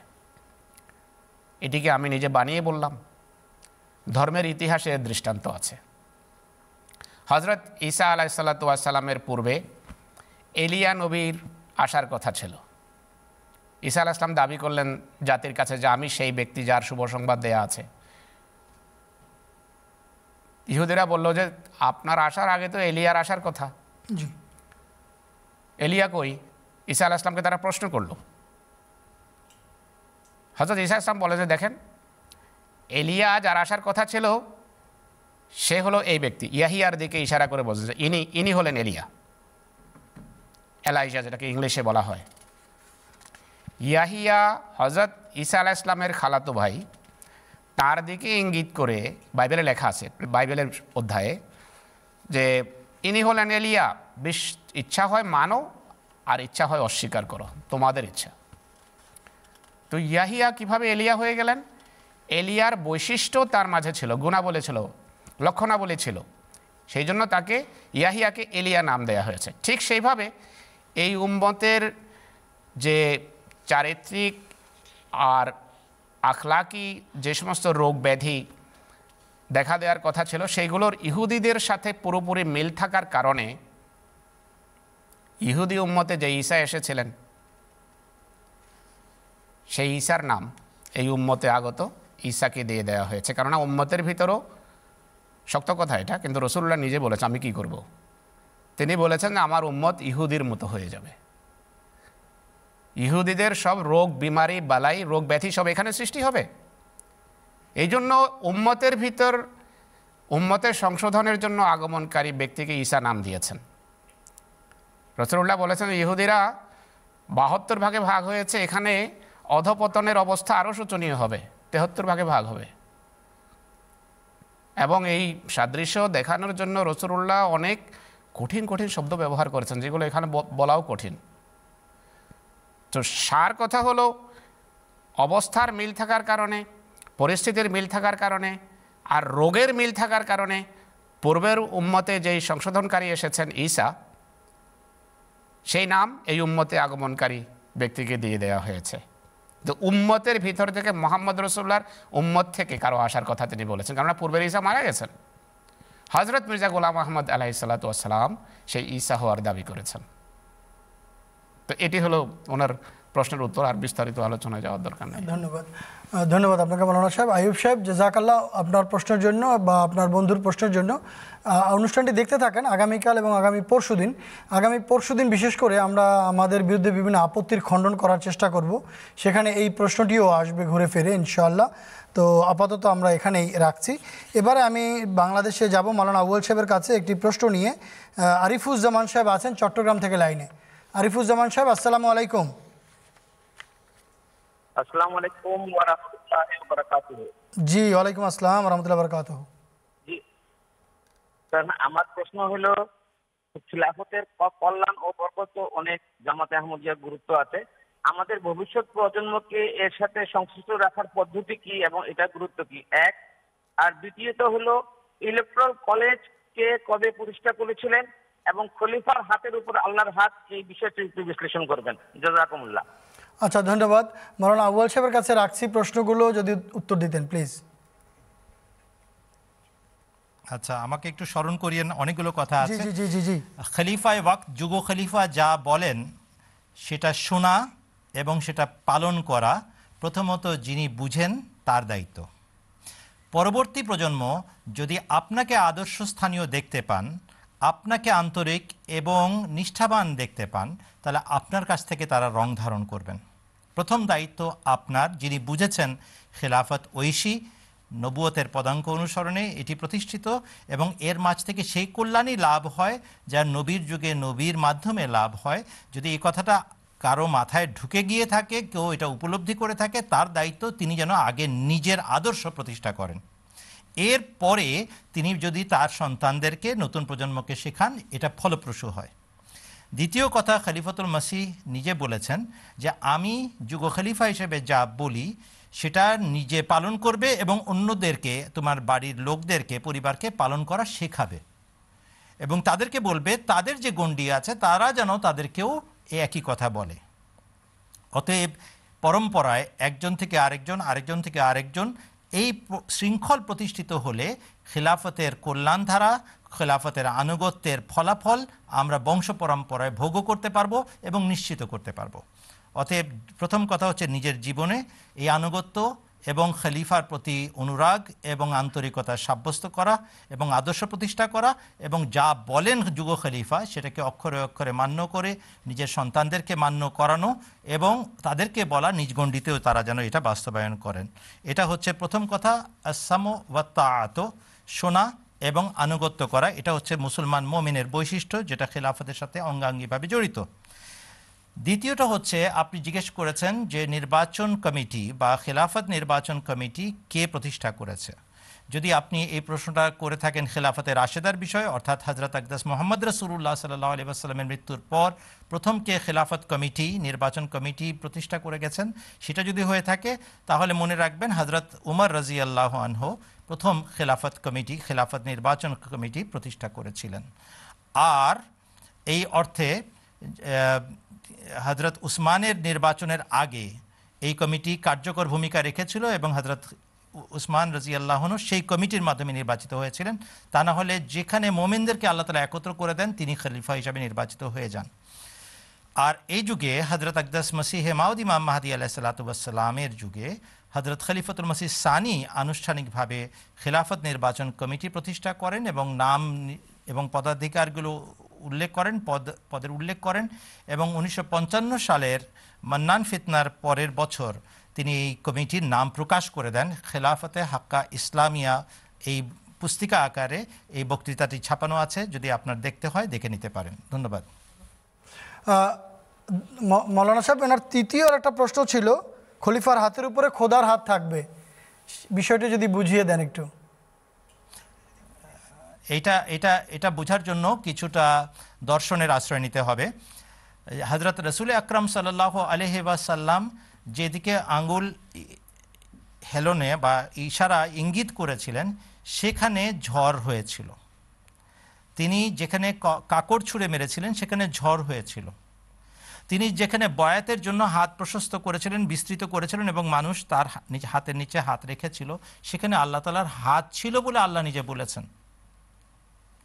অতএব আল্লাহ তাআলার অস্তিত্বে যখন খলিফা বিলীন হয়ে যান তখন আল্লাহ তাআলার বিধান এবং পরিকল্পনা তার মাধ্যমে কার্যকর হয়। এই অর্থে খলিফার হাতের উপরে আল্লাহর হাত বিদ্যমান এবং আল্লাহ তাআলা যা চান সেটা তার যুগ খলিফার মাধ্যমে বাস্তবায়ন করান। যখন ধর্মসেবার জন্য যে কাজের প্রয়োজন তখন সেটা তার মাধ্যমে আল্লাহ তাআলা প্রকাশও করেন এবং বাস্তবায়নও করান। একইভাবে শত্রু নিধনের ক্ষেত্রে যখন আল্লাহ তাআলার পক্ষ থেকে মনোনীত খেলাফত কোনো বিশেষ উদ্যোগের সাথে দোয়া করে এবং আল্লাহর কাছে কাকুতি মিনতি জানায়, তখন আল্লাহ তাআলা তার এই দোয়া শ্রবণ করে খুব দ্রুত পদক্ষেপ গ্রহণ করেন এবং নিদর্শন প্রকাশ করেন। এক্ষেত্রে আমি একটু আগের যে খুতবা আছে সেটার উল্লেখ করতে চাই। হযরত খলিফাতুল মসিহ সানির জীবদ্দশায়, রাদিয়াল্লাহু আনহুর জীবদ্দশায় দু দুইবার বিরাট ধরনের বিরোধিতা হয়েছিল এবং দুই দুইবারই আল্লাহ তাআলার পক্ষ থেকে তিনি জেনে ভবিষ্যৎবাণী করেছিলেন যে এই বিরোধিতা থাকবে না, আমাদের সপক্ষে যাবে এটা, এবং বিরুদ্ধবাদীরা লাঞ্ছিত পরাস্ত হবে, এবং হয়েছিল। উনিশশো চৌত্রিশ সালে একবার, উনিশশো তেপ্পান্ন সালে একবার। হযরত খলিফাতুল মসিহ সালিস রাহিমাহুল্লাহ তাআলাকে কতভাবে জিজ্ঞাসাবাদ করা হয়েছে ওদের জাতীয় সংসদে, এবং সেখানে বখতিয়ার ওই যে কি নাম ওনাদের যে ইয়ে ছিলেন, স্পিকার ছিলেন, স্পিকার না ওনাদের ছিলেন অ্যাটর্নি জেনারেল ইয়াহিয়া বাখতিয়ার। ইয়াহিয়া বাখতিয়ার কতভাবে তির্যক কথাবার্তা বলেছেন, হুযূর কেবলমাত্র মৃদু হেসে এগুলো উড়িয়ে দিয়েছেন এবং তিনি সহ্য করেছেন সমস্ত বাহ্যিক অবমাননা এবং লাঞ্ছনার কথাবার্তা, তির্যক কথাবার্তা, এবং বলেছেন তোমরাও হে আমার অনুসারীরা হাসতে থাকো, হাসার অভ্যাস করো, কেননা আল্লাহ তাআলা আমাকে জানিয়েছেন ইন্না কাফায়নাকাল মুস্তাহজিন, আমি ঠাট্টা বিদ্রুপকারীর জন্য যথেষ্ট। এরপরে আমরা কি দেখলাম, তার জীবদ্দশাতেই মাত্র পাঁচ বছরের মাথায় ভুট্টো সাহেব ফাঁসিতে ঝুলে চলে গেলেন, যিনি এত বড় সেবা করলেন তিনি ফাঁসিতে ঝুলে গেলেন। হযরত খলিফাতুল মসিহ রাবের যুগে যখন অর্ডিন্যান্স প্রকাশ মানে অর্ডিন্যান্স প্রতিষ্ঠা করা হয় বা ঘোষণা করা হয়, অর্ডিন্যান্স নাম্বার কুড়ি জিয়াউল হক সামরিক জান্তার পক্ষ থেকে, তার মাত্র চার বছরের মাথায় হযরত খলিফাতুল মসিহ রাবের দোয়ার ফসল হিসাবে আমরা দেখতে পেলাম Zia blown out of the sky. আল্লাহ তাআলা নিদর্শন প্রকাশ করেন তাদের মাধ্যমে। যদি তোমরা মনে করো যে এটা তোমরা ধ্বংস করতে পারবে, এই বৃক্ষকে জীবনে পারবে না, এটা আমার স্বহস্তে রোপিত বৃক্ষ, অতএব এইটাকে উৎখাত করার কোনো মানুষ আমি তৈরি করি নাই, আমি আমার নিজের হাতে লাগানো গাছ এবং চারা গাছ কখনো ধ্বংস হতে দিব না। এটাই খলিফার মাধ্যমে আল্লাহ তাআলা প্রকাশ করেন, এটাকে বলা হয় খলিফার হাতের উপর আল্লাহর হাত কার্যকর। ধন্যবাদ আপনাকে মাওলানা আব্দুল ওয়াল সাহেব। আর ভাই আরিফুজ্জামান সাহেব আপনাকেও ধন্যবাদ, তিনটি সুন্দর প্রশ্ন ছিল, উত্তর পেয়ে গেছেন আশা করি। মাওলানা সাহেব, এই যে আরিফুজ্জামান সাহেবের যে প্রশ্নটা, যেটা উত্তর এখানে আব্দুল ওয়াল সাহেব দিলেন, এখানে একটা মাথায় আসলো যে আমরা বলে থাকি যে খলিফা খোদা বানিয়ে থাকেন, কিন্তু বাহ্যত তো আমরা দেখি ইলেকট্রাল কলেজ বা কিছু লোক উপস্থিত হয়ে ভোট দিয়ে খলিফা বানান, এবং কোনো কোনো খলিফা এটা স্পষ্টভাবে বলেছেন, আজকে হুজুর বলেছেন খলিফাতুল মসিহ আউয়াল রাদিয়াল্লাহু আনহুর কথা যে আল্লাহ আমাকে খলিফা বানিয়েছেন, কিন্তু বাহ্যত তো কিছু মানুষ ভোট দিয়ে খলিফা বানালেন। তো এই বিষয়টা কেমন দ্বিমুখী কথা হলো না, একটু বুঝিয়ে বলবেন। হ্যাঁ, এই কথার ভেতর কোনো প্রকার বৈসাদৃশ্য বা অসামঞ্জস্য নেই। মৌলানা সাহেব ঢাকা থেকে যে উত্তর দিচ্ছেন তিনি স্পষ্ট করেছেন যে খলিফা তো ছিলেন হযরত মির্জা বশির-ud-Din মাহমুদ আহমদ রাদিয়াল্লাহু তাআলা আনহু, খলিফা ছিলেন হযরত মির্জা তাহির আহমদ, যিনি একজন সাধারণ মানুষ, সেখানে ঘুরা ঘুরে বেড়াতেন রবুয়াতে। হযরত মির্জা নাসির আহমদ বা বর্তমান খলিফা বা প্রথম খলিফা যার কথাই বলেন না কেন, সাধারণ মানুষ, কিন্তু তাদের দোয়া এবং তাদের কথার সমর্থনে যখন আকাশ কাজ করে, যখন ফেরেশতারা কাজ করে, তার দৃষ্টান্ত মৌলানা সাহেব দিলেন কয়েকটা, তো তখন এটি স্পষ্ট হয়ে যায় যে যারা নির্বাচনে ছিলেন, নির্বাচনী কলেজের সদস্য ছিলেন, তারা আসলে একটা ঐশী ইচ্ছার অধীনে তাদেরকে একটা খেলনা হিসাবে খোদা তাআলা ব্যবহার করছিলেন, তাদেরকে সম্মানিত করছিলেন। নতুবা নির্বাচন খোদা তাআলারই ছিল এবং পরের ঘটনা সেটি প্রমাণ করেছে। যে ঘটনাগুলো ঘটে গেছে মানুষ সেগুলো ঘটাতে পারে না। এক সপ্তাহ আগে বলছেন খলিফা যে আমার আল্লাহ আমাকে জানিয়েছেন যে আল্লাহ সে খোদা তাআলার তাকদীরের যে চাকা আছে সেই চাকায় পিষ্ট হবে, টুকরো টুকরো হবে, সেটা থেকে বের হতে পারবে না। এক সপ্তাহ পরে এটা ঘটছে এবং এমনভাবে ঘটছে যেখানে কোনো মানুষের হাত নেই। সকল চেষ্টা করা হয়েছে জিয়াউল হক কীভাবে ধ্বংস হলো সেটা খুঁজে বের করার, কিন্তু সারা পৃথিবীর সবচেয়ে বড় পরাশক্তি চেষ্টা করেছে আমেরিকা সেটি খুঁজে বের করার, কারণ তাদের লোক সেখানে ছিল, কিছু খুঁজে পায়নি। তার অর্থ হলো আল্লাহ তাআলা এটি করে খলিফা আল্লাহর নির্বাচন নিঃসন্দেহে। তো এই এর সমর্থনে অনেক কথা আছে। প্রথমত আমরা আজকে সোয়াশো বছর পরে বসে গিয়ে আমরা দাবি করছি স্টুডিওতে, না যারা খলিফা হয়েছেন তারাও দাবি করেছেন যে আল্লাহ তাদেরকে বানিয়েছেন। আমি সেই ধরনের কিছু কথা শোনাতে চাই প্লিজ। হযরত মসিহ মউদ আলাইহিস সালাম নিজে, যিনি যুগের মাহদী হয়ে এসেছেন, আল্লাহর পক্ষ থেকে মসিহ হয়ে এসেছেন, হযরত মুহাম্মদ সাল্লাল্লাহু আলাইহি ওয়াসাল্লামের ভবিষ্যৎবাণী অনুসারে এসেছেন, তিনি বলেন যে খোদা তাআলা কি খলিফা কীভাবে নির্বাচিত হন। তিনি বলছেন খোদা তাআলা কি মখফি তারে मोमिन के कुलूब पर मुतसरफ होकर उन्हें खुद ब खुद खिलाफत के असल शख्स की तरफ फेर देती है। অনেক ইম্পর্টেন্ট বাক্য, একটু কঠিন, অনুবাদ করে দেবো আমি। যে খোদা তাআলা কি মখফি তারেं মোমিনিনকে কুলুব পর মুতসরফ হোকর, অর্থাৎ আল্লাহ তাআলার কিছু অদেখা অদৃশ্য তার আছে যেগুলো মোমেনদের হৃদয়ের উপর প্রভাব বিস্তার করে। আল্লাহ তাআলার কিছু অদৃশ্য নিয়ম আছে যা মোমেনের হৃদয়ের উপর প্রভাব বিস্তার করে।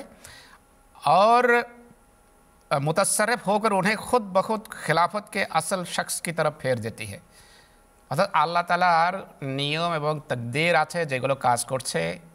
নির্বাচনের সময় মোমেনদের হৃদয়ের উপর সেই নিয়মগুলো নিয়ন্ত্রণ বিস্তার করে, নিয়ন্ত্রণ করে তখন নির্বাচনের সময় মোমেনদের হৃদয়ে হৃদয়কে, যে কাকে ভোট দিতে হবে, কাকে খলিফা বানাতে হবে। আর সেটি যে আল্লাহর নির্বাচন তা পরবর্তী ঘটনা প্রবাহ সব সময় সকল যুগে প্রমাণ করেছে, যার কয়েকটা দৃষ্টান্ত মৌলানা সাহেব তুলে ধরলেন ঢাকা থেকে, এগুলো ডিটেইল যাওয়ার সময় নেই। খলিফা আউয়াল রাদিয়াল্লাহু আনহু নিজে, যেটা আপনি এখনই বললেন, যে তিনি তাদের সবাইকে চ্যালেঞ্জ দিয়ে বলেছেন যে আমি তোমাদের নির্বাচনে থুথুও ফেলি না, আমাকে আমার আল্লাহ নির্বাচন করেছেন খলিফা। এত দৃঢ়তার সাথে বলছেন তিনি, मैं खुदा की कसम खाकर कहता हूँ कि मुझे भी खुदा ने खलीफा बनाया है। আমি আল্লাহর কসম খেয়ে বলছি যে আমাকেও আল্লাহ তাআলাই খলিফা বানিয়েছেন। जिस तरह पर आदम और अबू बकर और उमर को खुदा ताला ने खलीफा बनाया, যেভাবে আদমকে নবীর সাথে কিন্তু তুলনা দিচ্ছেন, যে যেভাবে আদমকে আল্লাহ তাআলা খলিফা বানিয়েছেন, আবু বকরকে খলিফা বানিয়েছেন, ওমরকে বানিয়েছেন, ঠিক সেইভাবে আল্লাহ তাআলা আমাকে খলিফা বানিয়েছেন। খলিফা সানিও বলছেন খুব ইয়াদ রাখো যে খলিফা খুদা বানাতা হয়, যে ভালোভাবে স্মরণ রেখো যে খলিফা আল্লাহ তাআলা বানিয়ে থাকেন। झूठा है वो इंसान जो ये कहता है कि खलीफा इंसानों का मुकर्रर करदा होता है। সেই ব্যক্তি মিথ্যাবাদী যে বলে যে খলিফা মানুষের বানানো হয়ে থাকে, মানুষের ভোটে হয়, এমন ব্যক্তি মিথ্যাবাদী। তো এইভাবে খলিফাতুল মসিহ সালেসের উপর যে এলহাম হয়েছে সেটি তো আমরা জানি, গতকালও বললাম। আল্লাহ তাআলা তাকে সম্বোধন করে বলেছেন যে ইয়া দাউদ, হে দাউদ, ইন্না জাআলনাকা খলিফাতান ফিল আরদ, যে আমরা তোমাকে পৃথিবীতে, হে দাউদ, তোমাকে পৃথিবীতে আমরা আমাদের খলিফা নিযুক্ত করছি। একইভাবে সব খলিফার দাবি আছে আল্লাহ তাআলার ফজলে। খলিফাতুল মসিহ রাবে বলেছেন मैं खुदा की कसम खाकर इस मस्जिद में ऐलान करता हूँ कि मोहम्मद रसूलुल्लाह सल्लल्लाहु अलैहि वसल्लम के गुलामों की उम्मत गुलामों को उम्मत वाहिदा बनाने का काम खुदा ताला ने इस दौर में खिलाफत अहमदिया के सुपुर्द किया है। যে আমি আল্লাহর কসম খেয়ে বলছি, কসম খেয়ে ঘোষণা দিচ্ছি, হজরত মোহাম্মদ সাল্লাল্লাহু আলাইহি ওয়াসাল্লামের উম্মতকে পুনরায় ঐক্যবদ্ধ উম্মতে পরিণত করার জন্য এই যুগে আল্লাহ তাআলা এই দায়িত্ব আহমদিয়া খেলাফতের উপর ন্যস্ত করেছেন। পরোক্ষভাবে তিনি সেই খলিফা হওয়ার দাবি করছেন।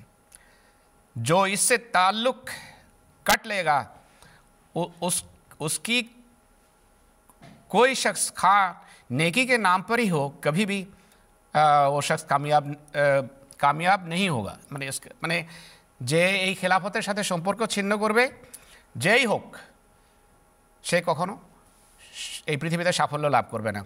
তো এইভাবে খলিফা রাবের আরও বিভিন্ন উক্তি আছে, কিন্তু সংক্ষিপ্ত করতে হবে।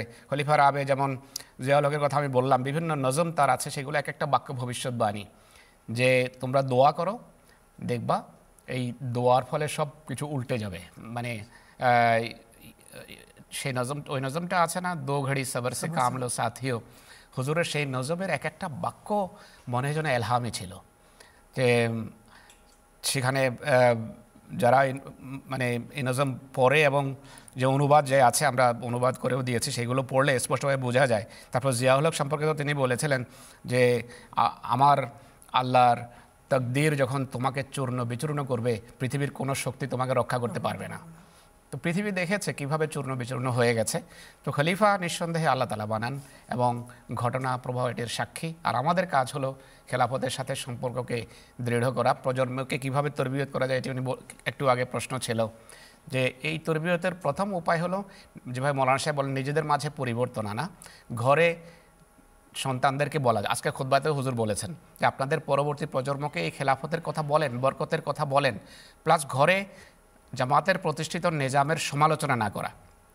খলিফা যে নিজাম প্রতিষ্ঠিত করেন, এর যে সমালোচনা করে তার বাচ্চারা খেলাফতের সাথে কোনোদিন সম্পৃক্ত হবে না, ওরা দূরে চলে যাবে, যত নেক নেক হোক না কোনো কোনো ব্যক্তি। তো এই এই বিষয়টা বড় ইম্পর্টেন্ট বাচ্চাদের তরবিয়তের ক্ষেত্রে, যা আমাদেরকে স্মরণ রাখতে হবে। ধন্যবাদ আপনাকে মৌলানা সাহেব। ঠিকই বলছেন আপনি, এই বিষয়টা আসলে অনেক লম্বা আলোচনার দাবি রাখে। যেহেতু সময় আমাদের কম, তাই আমরা আপাতত এখানেই এই উত্তরটি এখানেই শুনছি, এত এতটুকুই শুনছি। এবারে আমি ঢাকায় যাব মৌলানা সুলাইমান সাহেবের কাছে একটি ফোন কল নিয়ে। আবুল হাশেম সাহেব আছেন মধ্যপ্রাচ্য থেকে। আসসালামু আলাইকুম আবুল হাশেম সাহেব। আবুল হাশেম সাহেব কি শুনতে পাচ্ছেন? আবুল হাশেম সাহেব, আমাকে বলা হয়েছে যে আপনি লাইনে আছেন। আবুল হাশেম সাহেবের প্রশ্নটি আমি সুলাইমান সাহেবের কাছে করে দিচ্ছি। সুলাইমান সাহেব একজন অতিথির পক্ষে প্রশ্ন। মৌলানা সুলাইমান সাহেব, আশা করি শুনতে পাচ্ছেন আমাকে। প্রশ্ন হচ্ছে যে দাফিউল বালা পুস্তকে বলা হয়েছে কাদিয়ানীরা প্লেগে আক্রান্ত হবে না। উনি জানতে চাচ্ছিলেন যে আসলেই কি এমন ঘটনা ঘটেছে? কোনো কাদিয়ানী কি প্লেগে আক্রান্ত হয়নি? জি আবুল হাশেম সাহেব, আপনাকে ধন্যবাদ, আপনি একটা প্রশ্ন করেছেন। এই কাদিয়ানে কেউ প্লেগে আক্রান্ত হয়েছে কি না, এটার চেয়ে গুরুত্বপূর্ণ হলো সেই প্লেগের যে নিদর্শন ছিল সেটার প্রেক্ষাপটটা কী, সেটা জানা দরকার। যে হযরত মসিহ মাউদ আলাইহিস সালাম, হযরত মির্জা গুলাম আহমদ কাদিয়ানী আলাইহিস সালামের জন্য কিন্তু এটি একটি নিদর্শন হিসেবে আবির্ভূত হয়েছিল, সেই প্লেগের যে মহামারীটা লেগেছিল।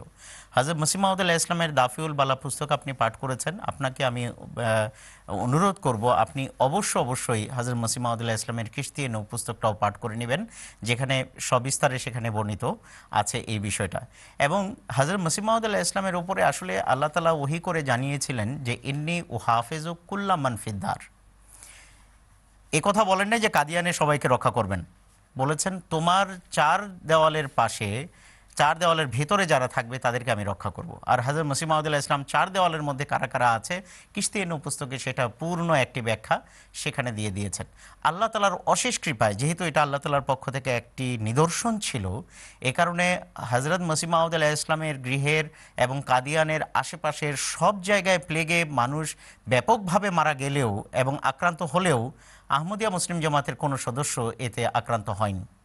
কিন্তু জানা যায় যে একজনের সেই ধরনের সিমটম, সেই ধরনের লক্ষণ দেখা গিয়েছিল মোহাম্মদ আলী নামে মোহাম্মদ আলী সাহেবের। তখন হযরত মসিহ মাউদ আলাইহিস সালাম তার কাছে গিয়েছেন, গিয়ে তার গা ধরে অর্থাৎ হাত দিয়ে বলেছেন যে কোথায় তোমার জ্বর, কোথায় নাই। স্পর্শ করতেই দেখেন যে তার গায়ে কোনো জ্বর নেই। আল্লাহ তাআলার বিশেষ পরিকল্পনায় এবং আল্লাহ তাআলার বিশেষ ক্ষমতায় আল্লাহ তাআলা এটি একটি নিদর্শন হিসেবে সারা পৃথিবীকে দেখিয়েছিলেন। কাদিয়ানে আল্লাহ তাআলার ফজলে আহমদিয়া মুসলিম জামাতের কোনো সদস্য সেই নিদর্শনে আক্রান্ত হন নাই, সেই নিদর্শনের যে প্লেগ সেটাতে আক্রান্ত হন নাই, এবং আল্লাহ তাআলার যে ভবিষ্যৎবাণী সেটা অক্ষরে অক্ষরে পূর্ণ হয়েছে। তো এতটুকুই আমার বলার ছিল ভাইকে। আর অনুরোধ থাকবে কিশতি নূহ পুস্তকটা অবশ্যই পড়ে নেবেন। ধন্যবাদ আপনাকে সুলাইমান সাহেব। ভাই হাশেম সাহেব উত্তর পেয়ে গেছেন আশা করি। আরেকটি কল নিচ্ছি, মোহাম্মদ কাজল খান সাহেব ঢাকা থেকে লাইনে আছেন। কাজল খান সাহেব, আসসালামু আলাইকুম। ওয়ালাইকুম আসসালাম ওয়া রাহমাতুল্লাহি ওয়া বারাকাতুহু। জি ভাইজান, আপনার প্রশ্নটি করুন। জি জি আমার প্রশ্নটি ছিল যে আমাদের ইমাম মাহ্দী, ঠিক আছে, ইমাম মাহ্দী আলাইহিস সালাম উনি নাকি এসে চলে গেছেন, কিন্তু আমরা তো এখন শুনে আসতেছি যে উনি এখন পর্যন্ত আসেনি। এটা আমি কিভাবে জানতে পারি যে কোনটা সত্য বা কোনটা মিথ্যে, আমি জানতে বিষয়ে আছি আর কি। আচ্ছা, ধন্যবাদ কাজল সাহেব, আপনি লাইনটা কাটবেন না, আমি উত্তর শুনে আবার আপনার কাছে আসবো যে আপনি উত্তরটা বুঝতে পেরেছেন কিনা। মরণ আব্দুল্লাহ সাহেব কাজল সাহেবের উত্তরটি দিবেন দয়া করে। ধন্যবাদ। আপনি যুক্তির নিরিখে কোরআন, সুন্নাহ এবং হাদিস এই তিন উৎস থেকে যে যুক্তি এবং প্রমাণ উপস্থাপন করা হচ্ছে সেগুলোকে ভালোভাবে যাচাই বাছাই করে দেখেন। আপনার বিবেক যদি সায় দেয় যে না, কোরআনের বর্ণিত আলামত, সুন্নতে রসুল সাল্লাল্লাহু আলাইহি ওয়াসাল্লামের আদর্শ এবং সহিহ হাদিসের বর্ণনার সাথে যুগের আলামত এবং এই ব্যক্তির সত্যতা নিরূপণ করা কাটায় কাটায় মিলে যায়, দুয়ে দুয়ে চারের মতো মিলে যায়, অতএব ব্যক্তি সত্য, এই ব্যক্তি সত্য। এই বিবেকের সাক্ষীর মাধ্যমেও আপনি সত্য যাচাই করতে পারেন এবং নিরূপণ করতে পারেন। দুই, এবং এটা অত্যন্ত সহজ পদ্ধতি কিন্তু তাদের জন্য কঠিন যারা দোয়াতে অভ্যস্ত নয়, আপনি নিরপেক্ষভাবে আল্লাহর কাছে দোয়া করতে পারেন। হে আল্লাহ, আমরা অপেক্ষায় আছি কবে ইমাম মাহ্দী আসবেন, কবে ঈসা ইবনে মারিয়াম আসবেন। আর একদল বলছে উনি এসে চলেও গেছেন, তার খেলাফত প্রতিষ্ঠা হয়েছে এবং একশো তেরো বছর পার করে ফেলেছে খেলাফত।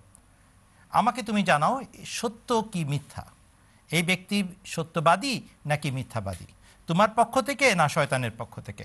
আল্লাহর কাছে ঈশার নামাজের পর নিরিবিলি দুই রাকাত নামাজ পড়ে দোয়া করেন, অর্থাৎ দুই রাকাত নফল পড়ে ঘুমানোর আগে এইভাবে দোয়া করেন যে হে আল্লাহ, এই ব্যক্তি যিনি দাবি করছেন হিন্দুস্তানে ইমাম মাহ্দী এবং মাসিহ হবার, আমি তাকে সত্যবাদীও বলি না, আমি তাকে মিথ্যাবাদীও বলি না, তোমার কাছে আকুতি কাকুতি জানাই, আমাকে জানাও এই ব্যক্তি তোমার পক্ষ থেকে এসছে নাকি শয়তানের চর। এবং এখানে খুব মনোযোগ এবং একাগ্রতার প্রয়োজন। দুরুদ শরীফ পড়ে, বেশি করে ইস্তেগফার পড়ে, সূরা ইখলাস পড়ে, সূরা ইয়াসিন যদি পারেন সেটা পড়ে খুব করে দোয়া করেন। যদি সূরা ইয়াসিন না জানেন বা দীর্ঘ সময়ে কোরআন শরীফ তেলাওয়াত না করতে পারেন, আন্তরিকতার সাথে চল্লিশ দিন দোয়া করেন, দেখেন আল্লাহ তাআলা কি উত্তর দেন। এবং যা উত্তর দেবেন সেটাকে মানবেন, আল্লাহ তাআলা যা বলেন সেটাই সঠিক। অতএব প্রথম উত্তর হচ্ছে বাহ্যিকভাবে বিবেকের সাক্ষ্য নিয়ে আপনি কোরআন, সুন্নাহ, হাদিসের আলোকে যাচাই করে বাছাই করে সত্য নিরূপণ করতে পারেন। দ্বিতীয় পদ্ধতি হচ্ছে আপনি আল্লাহর কাছ থেকে মীমাংসা নিতে পারেন দোয়ার মাধ্যমে। হাজার হাজার আহমদী দোয়ার মাধ্যমে আল্লাহর পক্ষ থেকে জেনে নিদর্শন পেয়ে আহমদিয়ত গ্রহণ করেছে, আপনিও হতে পারেন তাদের একজন। আল্লাহ তাআলা আপনাকে তৌফিক দান করুন। ধন্যবাদ আপনাকে মাওলানা সাহেব। ভাই কাজল সাহেব আশা করি উত্তর পেয়েছেন, কি বলেন? কাজল সাহেব উত্তরটি পেয়েছেন? জি জি জি আচ্ছা, ধন্যবাদ কাজল সাহেব। আমাদের অনুষ্ঠান আগামীকাল এবং পরশু আরও দুদিন আছে, আপনি অনুষ্ঠানটি দেখবেন। যদি আরও কোনো প্রশ্ন আপনার মাথায় আসে আপনি আমাদের সঙ্গে কথা বলবেন, আপনার সাথে কথা বলতে পারলে আমাদের ভালো লাগবে। এবারে আমি দেখতে পাচ্ছি যে মোহাম্মদ রাহুল আলী সাহেব আছেন মিরপুর থেকে লাইনে। রাহুল আলী সাহেব আসসালামু আলাইকুম। রাহুল আসসালামু আলাইকুম। ওয়ালাইকুম আসসালাম। জি ভাই, প্রশ্নটি করুন। জি, আমার প্রশ্ন হচ্ছে সূরা আল ফুরকানের একত্রিশ নম্বর আয়াতে বলা আছে যে আর এর মহানবী সাল্লাল্লাহু আলাইহি ওয়াসাল্লাম বলবে, হে আমার প্রতিপালক, নিশ্চয়ই আমার মুসলমান জাতি এই কোরআনকে পরিত্যক্ত বস্তু বানিয়ে ছেড়েছে। আমি এই আয়াতটার ব্যাখ্যা জানতে চাচ্ছি, আর সেই সময়টা কখন যখন মুসলমান জাতি কোরআনকে পরিত্যক্ত ঘোষণা করবে। ঠিক আছে, ধন্যবাদ। মাওলানা ফিরোজ আলম সাহেব উত্তর দিবেন। এই আয়াতের বিষয়বস্তুর ব্যাখ্যা হজরত মুহাম্মদ সাল্লাল্লাহু আলাইহি ওয়াসাল্লামের হাদিসে এবং তার উক্তিতেও দেখা যায়, যা আমরা এখানে বারবার উপস্থাপন করি। আয়াতটা হলো সূরা ফুরকানের একত্রিশ নম্বর আয়াত, বিসমিল্লাহ প্রথম আয়াত, সেই হিসাবে একত্রিশ।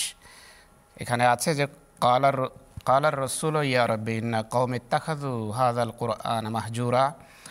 এ রসুল বলবে, হে আমার প্রভু, নিশ্চয় আমার জাতি এই কোরআনকে পরিত্যক্ত বস্তু বানিয়ে নিয়েছে। তো এই যুগ সম্পর্কে এবং কোরআনের অসম্মান, কোরআন অবমাননা এবং কোরআনের কোরআনকে সত্যিকার অর্থে মূল্যায়ন না করা সম্পর্কে রসুলুল্লাহ সাল্লাল্লাহু আলাইহি ওয়াসাল্লামের ব্যাখ্যা পাওয়া যায় হাদিসে, যে হাদিসটা আমরা এখানে বারবার শুনিয়ে থাকি। ইমাম মাহদীর আগমনের এবং মসিহে মাউদের আগমনের যুগের লক্ষণাবলী বর্ণনা করতে গিয়ে হযরত রাসূল করিম সাল্লাল্লাহু আলাইহি ওয়াসাল্লাম বলেছিলেন যে একটা যুগ আসবে ইয়াতি আলাল আলাল নাসে ও বা বলেছেন ইয়াতি আলাল ইনসানে আলাল ইসলামে, যে মানুষের উপর এমন একটা যুগ আসবে বা ইসলামের উপর এমন একটা যুগ আসবে যখন লাইয়াবকা মিনাল ইসলাম ইল্লাসমহু, ইসলামের নাম ছাড়া আর কিছুই থাকবে না। ওলা ইয়াবকা মিনাল কোরআন ইল্লা রসমহু, কোরআন শরীফের শুধু অক্ষর থাকবে, লেখাগুলো থাকবে, ভালো ভালো প্রিন্টিং হবে, ছাপা হবে সুন্দর সুন্দর কোরআন শরীফ।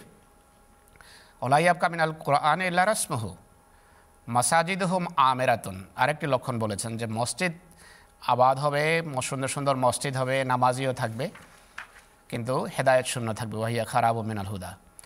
তো ইমাম মাহদীর যুগের এই ছিল লক্ষণ, আর এই লক্ষণ এখন একেবারেই স্পষ্ট যে কোরআনের সাথে মানুষের সম্পর্ক নেই। কোনো সুন্দরভাবে কোরআন শরীফ পাঠ করা হয়, তেলাওয়াত করা হয় সুললিত কণ্ঠে। অন্য হাদিসেও আছে যে কোরআন তাদের গলার নিচে নামবে না, অর্থাৎ কোরআন শুধু গলাতেই থাকবে, হৃদয়ে কোরআনের প্রভাব প্রবেশ করবে না, কোরআন মানুষের হৃদয়কে মানুষকে পরিবর্তন করবে না। তো সে সেই যুগের আরও লক্ষণ রাসূলুল্লাহ বলেছেন যে দলাদলি বেড়ে যাবে মানুষের ভিতর, মুসলমানরা দল উপদলে ভাগ হয়ে যাবে।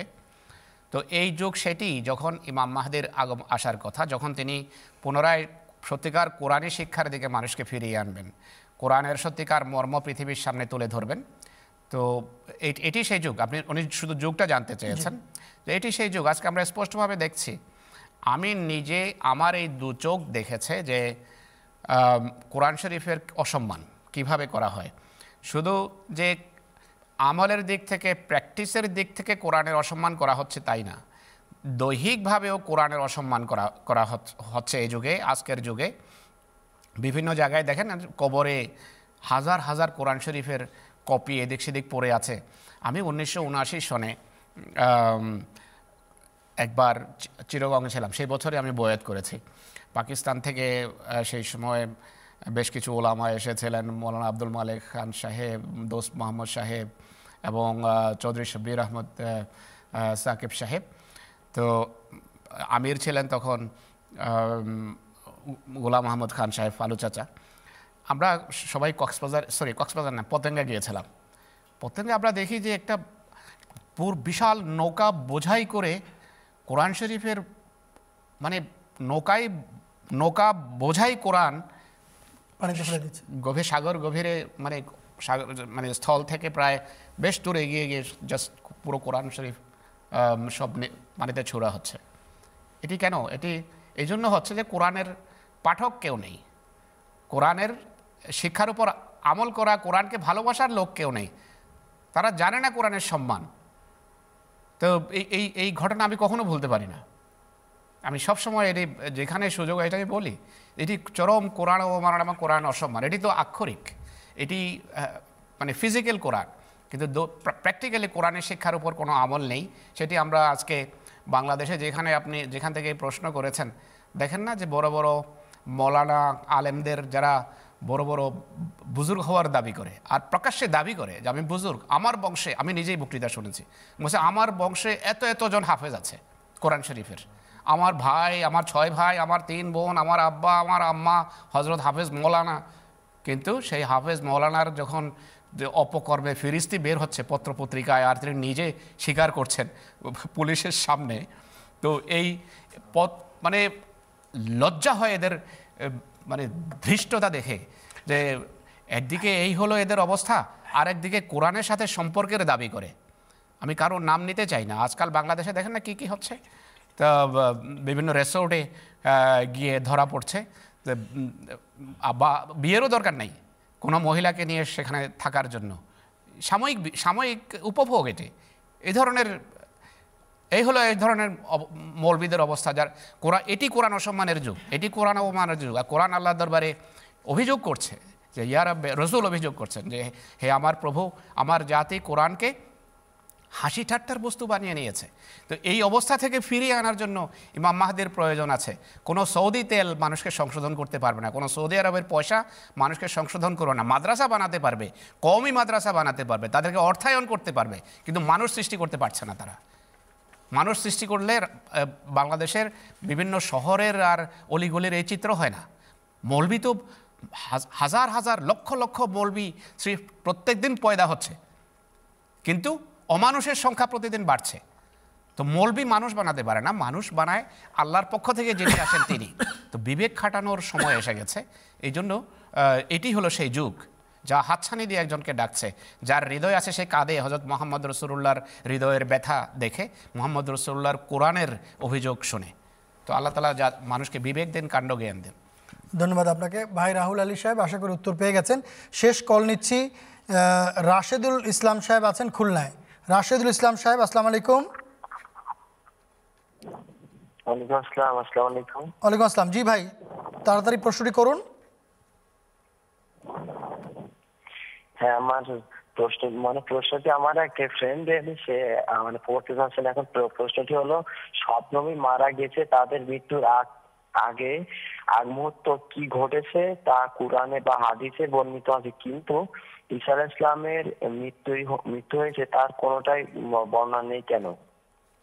আচ্ছা, ধন্যবাদ। মাওলানা আব্দুল ওয়াহাব সাহেব যদি উত্তর দিতেন প্লিজ। আমি কোরআন শরীফে যে পঁচিশ জন নবী আছে তাদের মৃত্যুর আগের ক্ষণের বিবরণ শুনতে চাই, এরকম কোনো কথা নাই। মৃত্যুর আগের ক্ষণের বিবরণ সমস্ত নবীদের দেওয়া আছে, এই কথা সত্য নয়। হ্যাঁ, তাদের জীবনের নির্যাস, শিক্ষণীয় বিষয়গুলো যেটুকু আল্লাহ তাআলা নির্ধারণ করেছেন মানব জাতিকে জানানোর ব্যাপারটি, সেটুক অবশ্যই বর্ণিত আছে, কিন্তু কোথাও এরকম নাই যে মৃত্যুর আগে তিনি এটা বলেছিলেন, মৃত্যুর আগে তিনি এটা করেছিলেন, এবং পঁচিশ জন নবীর একাধারে তিনি বর্ণনা দিয়ে গেছেন, এরকম কোনো কথা নেই। নবীদের সংখ্যা এক লক্ষ চব্বিশ হাজার।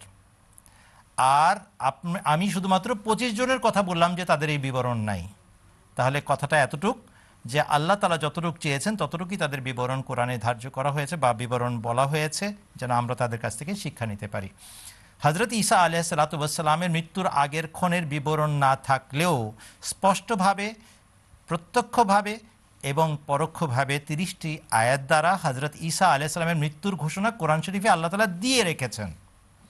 একজন মুমিন মুসলমানের জন্য কেবল একটা আয়াতের একবার ঘোষণাই যথেষ্ট হওয়া উচিত, কিন্তু মুসলমানদেরকে মানুষ বানানোর জন্য, খাঁটি মুসলমান বানানোর জন্য এবং খ্রিস্টানদেরকে পরাস্ত করার জন্য আল্লাহ তাআলা তিরিশটি আয়াত এরকম রেখেছেন, যার মাধ্যমে কোরআন শরীফে আল্লাহ তাআলা ঘোষণা দিয়ে দিয়েছেন ঈসা মারা গেছেন।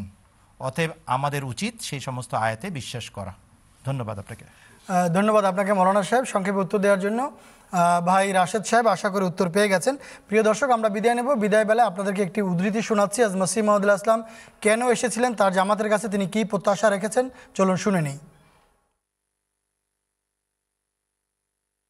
হযরত মির্জা গোলাম আহমদ কাদিয়ানি, প্রতিশ্রুত মসিহ ও ইমাম মাহদী আলাইহিস সালাম বলেছেন, হে মানব সকল, শ্রবণ করো, কেননা এটা সেই মহা অস্তিত্বের ভবিষ্যৎবাণী যিনি আকাশ ও পৃথিবী সৃষ্টি করেছেন।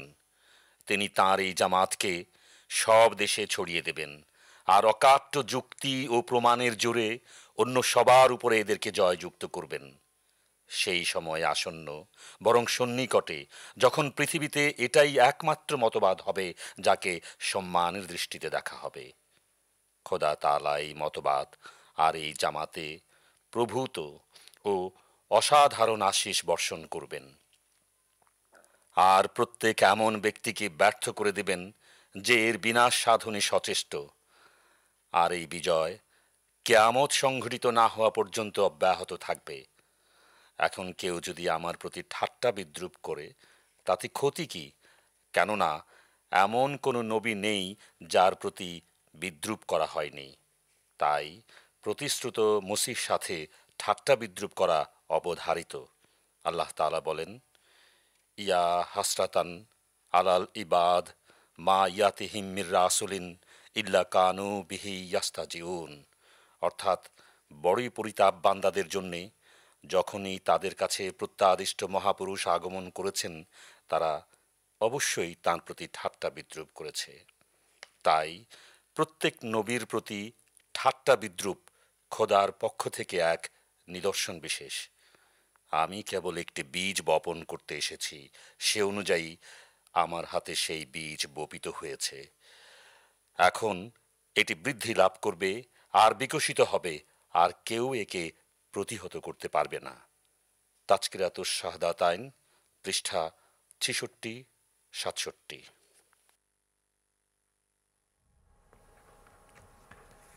প্রিয় দর্শক, আমরা হযরত মসিহ মাউদ আলাইহিস সালাতু ওয়াস সালামের লেখা থেকে শুনছিলাম তিনি আহমদীয়া জামাতের সদস্যদের কাছে কি প্রত্যাশা রেখেছেন এবং জামাতের উজ্জ্বল ভবিষ্যৎ সম্পর্কে তিনি আমাদেরকে কি বার্তা দিয়ে গেছেন, কি শুনিয়ে গেছেন।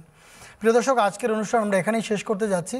আমরা খেলাফত নিয়ে গতকাল এবং আজকে আলোচনা করলাম। আপনাদের কাছ থেকেও আমরা প্রশ্ন পেয়েছি, আপনাদের প্রশ্নের উত্তর দেওয়ার চেষ্টা করা হয়েছে। অনেকেরই প্রশ্ন আমরা নিতে পারিনি যেহেতু আমাদের সময় সীমিত। আগামীকাল এবং পরশুদিন দুদিন আমরা অনুষ্ঠানে উপস্থিত হব, বাংলাদেশ সময় রাত আটটায় এবং স্থানীয় সময় মোতাবেক বিকাল তিনটায়। আগামীকাল আমরা চেষ্টা করব ফিলিস্তিনের ইস্যু নিয়ে কথা বলার জন্য এবং আগামী পরশুদিন আমাদের চেষ্টা থাকবে আমাদের জামাতের বিরুদ্ধে যে সমস্ত অপবাদ বা আপত্তিগুলো রয়েছে সেগুলোর মধ্যে থেকে কিছু আপত্তি খণ্ডন করার। আগামীকাল এবং পরশু আপনাদের সঙ্গ পাবো এই আশাবাদ ব্যক্ত করছি। আজকে যারা বিজ্ঞ আলোচকবৃন্দ ছিলেন তাদেরকে ধন্যবাদ জানাচ্ছি, আর যারা আপনারা ফোন করে অনুষ্ঠানকে সচল করেছেন, প্রাণবন্ত করেছেন, আপনাদেরকেও ধন্যবাদ। বিদায় বেলায় আমি সমস্ত আহমদীদের কাছে অনুরোধ রাখবো, হুজুরের খুতবাটি এখন আবার রিপিট রিপিট হবে। আজকের খুতবাটি, এই খুতবাটি আবার আমাদের শুনে নেওয়া উচিত। যদি এখন শুনতে না পারেন, পুরো সপ্তাহ জুড়ে কয়েকবার এই খুতবাটি রিপিট করা হবে। এই খুতবাটি আবার একবার আপনারা অবশ্যই শুনবেন, এতে আমাদের জন্য পথ চলার সহজ হবে। আমাদের আত্মজিজ্ঞাসার যে বিষয়গুলো আছে সেগুলো আমরা উপলব্ধি করতে সক্ষম হব। আল্লাহ সবাইকে তৌফিক দান করুন। আগামীকাল দেখা হবে। আসসালামু আলাইকুম ওয়া রাহমাতুল্লাহি ওয়া বারাকাতুহু। আউযু বিল্লাহি মিনাশ শাইতানির রাজীম।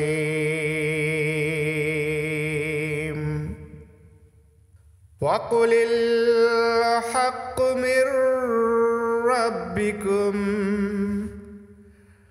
فَمَنْ شَاءَ فَلْيُؤْمِنْ وَمَنْ شَاءَ فَلْيَكْفُرْ